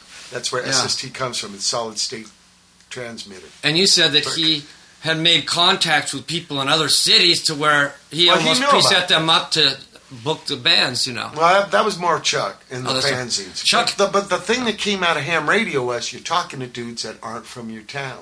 Yeah. Okay. Yeah. You know Not only you know, like outgoing. and D Boon going to punk gigs. Wow, not everybody is from Pedro. Yeah. In fact, SoCal is all spread out. We we don't even know where these guys' towns are from. Right. But we're all here. And they got different. We all don't really fit I in mean. in our back the home dots, you worlds. know? Connecting the dots. Yeah, right. The one thing in common with Stooges. Yeah. That's Yeah. it. Every in California as like state, Yeah. but the different regions of SoCal, they were nothing like, and they didn't know Pedro. None of these cats knew Pedro Right. hardly. Right. Some of it saw him on the signs on the freeway, or they they got. We had in those old days Marine Land, so they might have Yeah. gotten taken Right. to that. I knew it because the Harbor Freeway starts out as a street and ends as a street down here, where I'm from, and in then, uh, Pasadena. also, Port Sacal was kind of a tourist thing, so some people had saw that. Yeah. But like they didn't know our towns, we didn't know theirs. But this whole idea of connecting with people, and you didn't have to grow up with them. Yeah. You just had to have the same There's a whole fire new in concept, the belly. right? A whole new. I know that sounds. well, now with the internet, you can do that in a, a social community created by. yeah, virtual. But just having know- that simple realization as a kid, basic, basically, just opened up worlds for you. Yeah. You know, right? Big time, big Um, time. We we had. I know it sounds naive and stupid now, but in Yeah. those days it was like Yeah. total mind It's blowing. like epiphany. yeah, epiphany. Yeah. It was like so. D Boon's like this. Look, it's a Tuesday night. I want to see a gig. Yeah. I gotta go all the way up to Hollywood, and the band's gonna come on at eleven. Yeah. D Boon says, "You know what? Let's have some gigs in Pedro, and the f- first band goes on at seven thirty. Uh-huh. We ain't got far to drive, and the game. you know, The working man can come all home and check it out. kind of shit. Right, yeah. He wasn't like uh, thinking about, well, how can we be Yeah. the new kind of rock band? No, let's d- have some music that fits in the Right. life that we're fucking living. Right, right. So he just more than talking about, it, he went and fucking put on these gigs, Yeah. but it made connections. Toxic Shock, these are Manhattan Beach guys. Yeah. Even though it's much closer in Hollywood, it might have been the other side of the world as Right. far as we, we didn't know those cats Right. at all. Yeah, yeah. Hey, now Or wait. Hill guys like Dirk, mm-hmm. Hill guys, TV, we didn't know them. Right, Hill guys. Hillman. Right, and we can see them. We can see their land from the window area, right? And we don't yeah. even know them. Up and down the hill. It's a whole different world. We don't know them, but because of this scene, this culture, Yeah. that D Boon was like getting happening. Yeah. Actually, he's learning it from the gigs we're going to, Right. the Black Flag guys, and in fact, Dukowski when he gets that first gig, the reactionary gig with the min, uh, second Black Flag gig here in Pedro, at that team post. At that time, Dukowski's living upstairs in that Star Theater. Uh-huh. They were renting out rooms. That's how he knew that teen center thing was available for gigs to be rented out. Yeah. Is that where you after see that Bobo show, sleeping but, up? uh, up to that time? Okay. Yeah, we didn't know. We couldn't believe there was a punk gig going to happen in Pedro, and he couldn't believe there was a punk band in Pedro. Right. So they said, "Hey, why don't you open?" Yeah. You know, they're handing out flyers. We know these guys. Again, they're Hermosa Beach, Yeah. and he's even living in Pedro. Actually, I think he grew up by Dotson. Uh, Chuck Dukowski. You, there's still a universal way. It, Yeah. it took a piece of culture. Yeah. You guys know this from like maybe that bottle enlightenment thing. You meet cats of like-minded Oh, yeah. music It's all over the world. Yeah. that you all didn't grow up with, right? Yeah, yeah. Hey, Mike, I just, you know, I stumbled upon this website um, that I sent you a couple things. What is the guy's name? Louis uh, you know, the shoots of videos? Esteves. Louis Esteves has his website. I think it's something like cat from the valley. lapunk13.com. He, And he filmed a lot of stuff. He's got a uh, slovenly show, half hour, anti-club. And the reason he apologizes, he has a minute in from the same night. He forgot in his thing. So he has five minutes of them at lingerie because he shot that Wow. and then went to the other and So he used to go around shooting all And this. his on, like, make you feel like eight, you're there. It's Yeah. not from Wow. the from the He's shot a lot at the Cathay de Grand too. He's yeah, and he's got some of the really you know Old you're more likely to find the stains and that stuff there. And It seems like he's still unearthing him. So I think it's of the stains, LApunk13.com. I was coming home from the. Uh, we finished that gig you asked me about, Brother Twan. Yeah. At Hellride. Yeah. And I'm, you know, limping to the boat, and there's uh, the old singer of the Stains, Rudy. Hey, Mike, you remember me? I hadn't seen him for like 25. Did you re- did you recognize him? I did. Yeah. You know, a little different, Yeah. but Yeah. it was like, wow. Hey, man. Hey, Mike, I have a question. He Because says, yeah, we're going to do gigs again.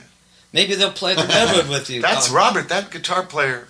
He's the guy that Greg Ginn kind of got inspired to play lead guitar from. Oh, yeah? Because you notice the first Black Flag single, there's no lead guitar. Then Jealous Again has all this lead guitar. Yeah, Robert.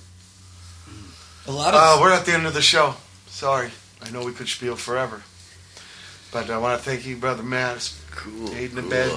Brother Twan. Hey, thanks for having me. Days. Thank you. Bob Good Stires, luck on your Making tour. the big high from, Yeah, happy hike from New. Mexico.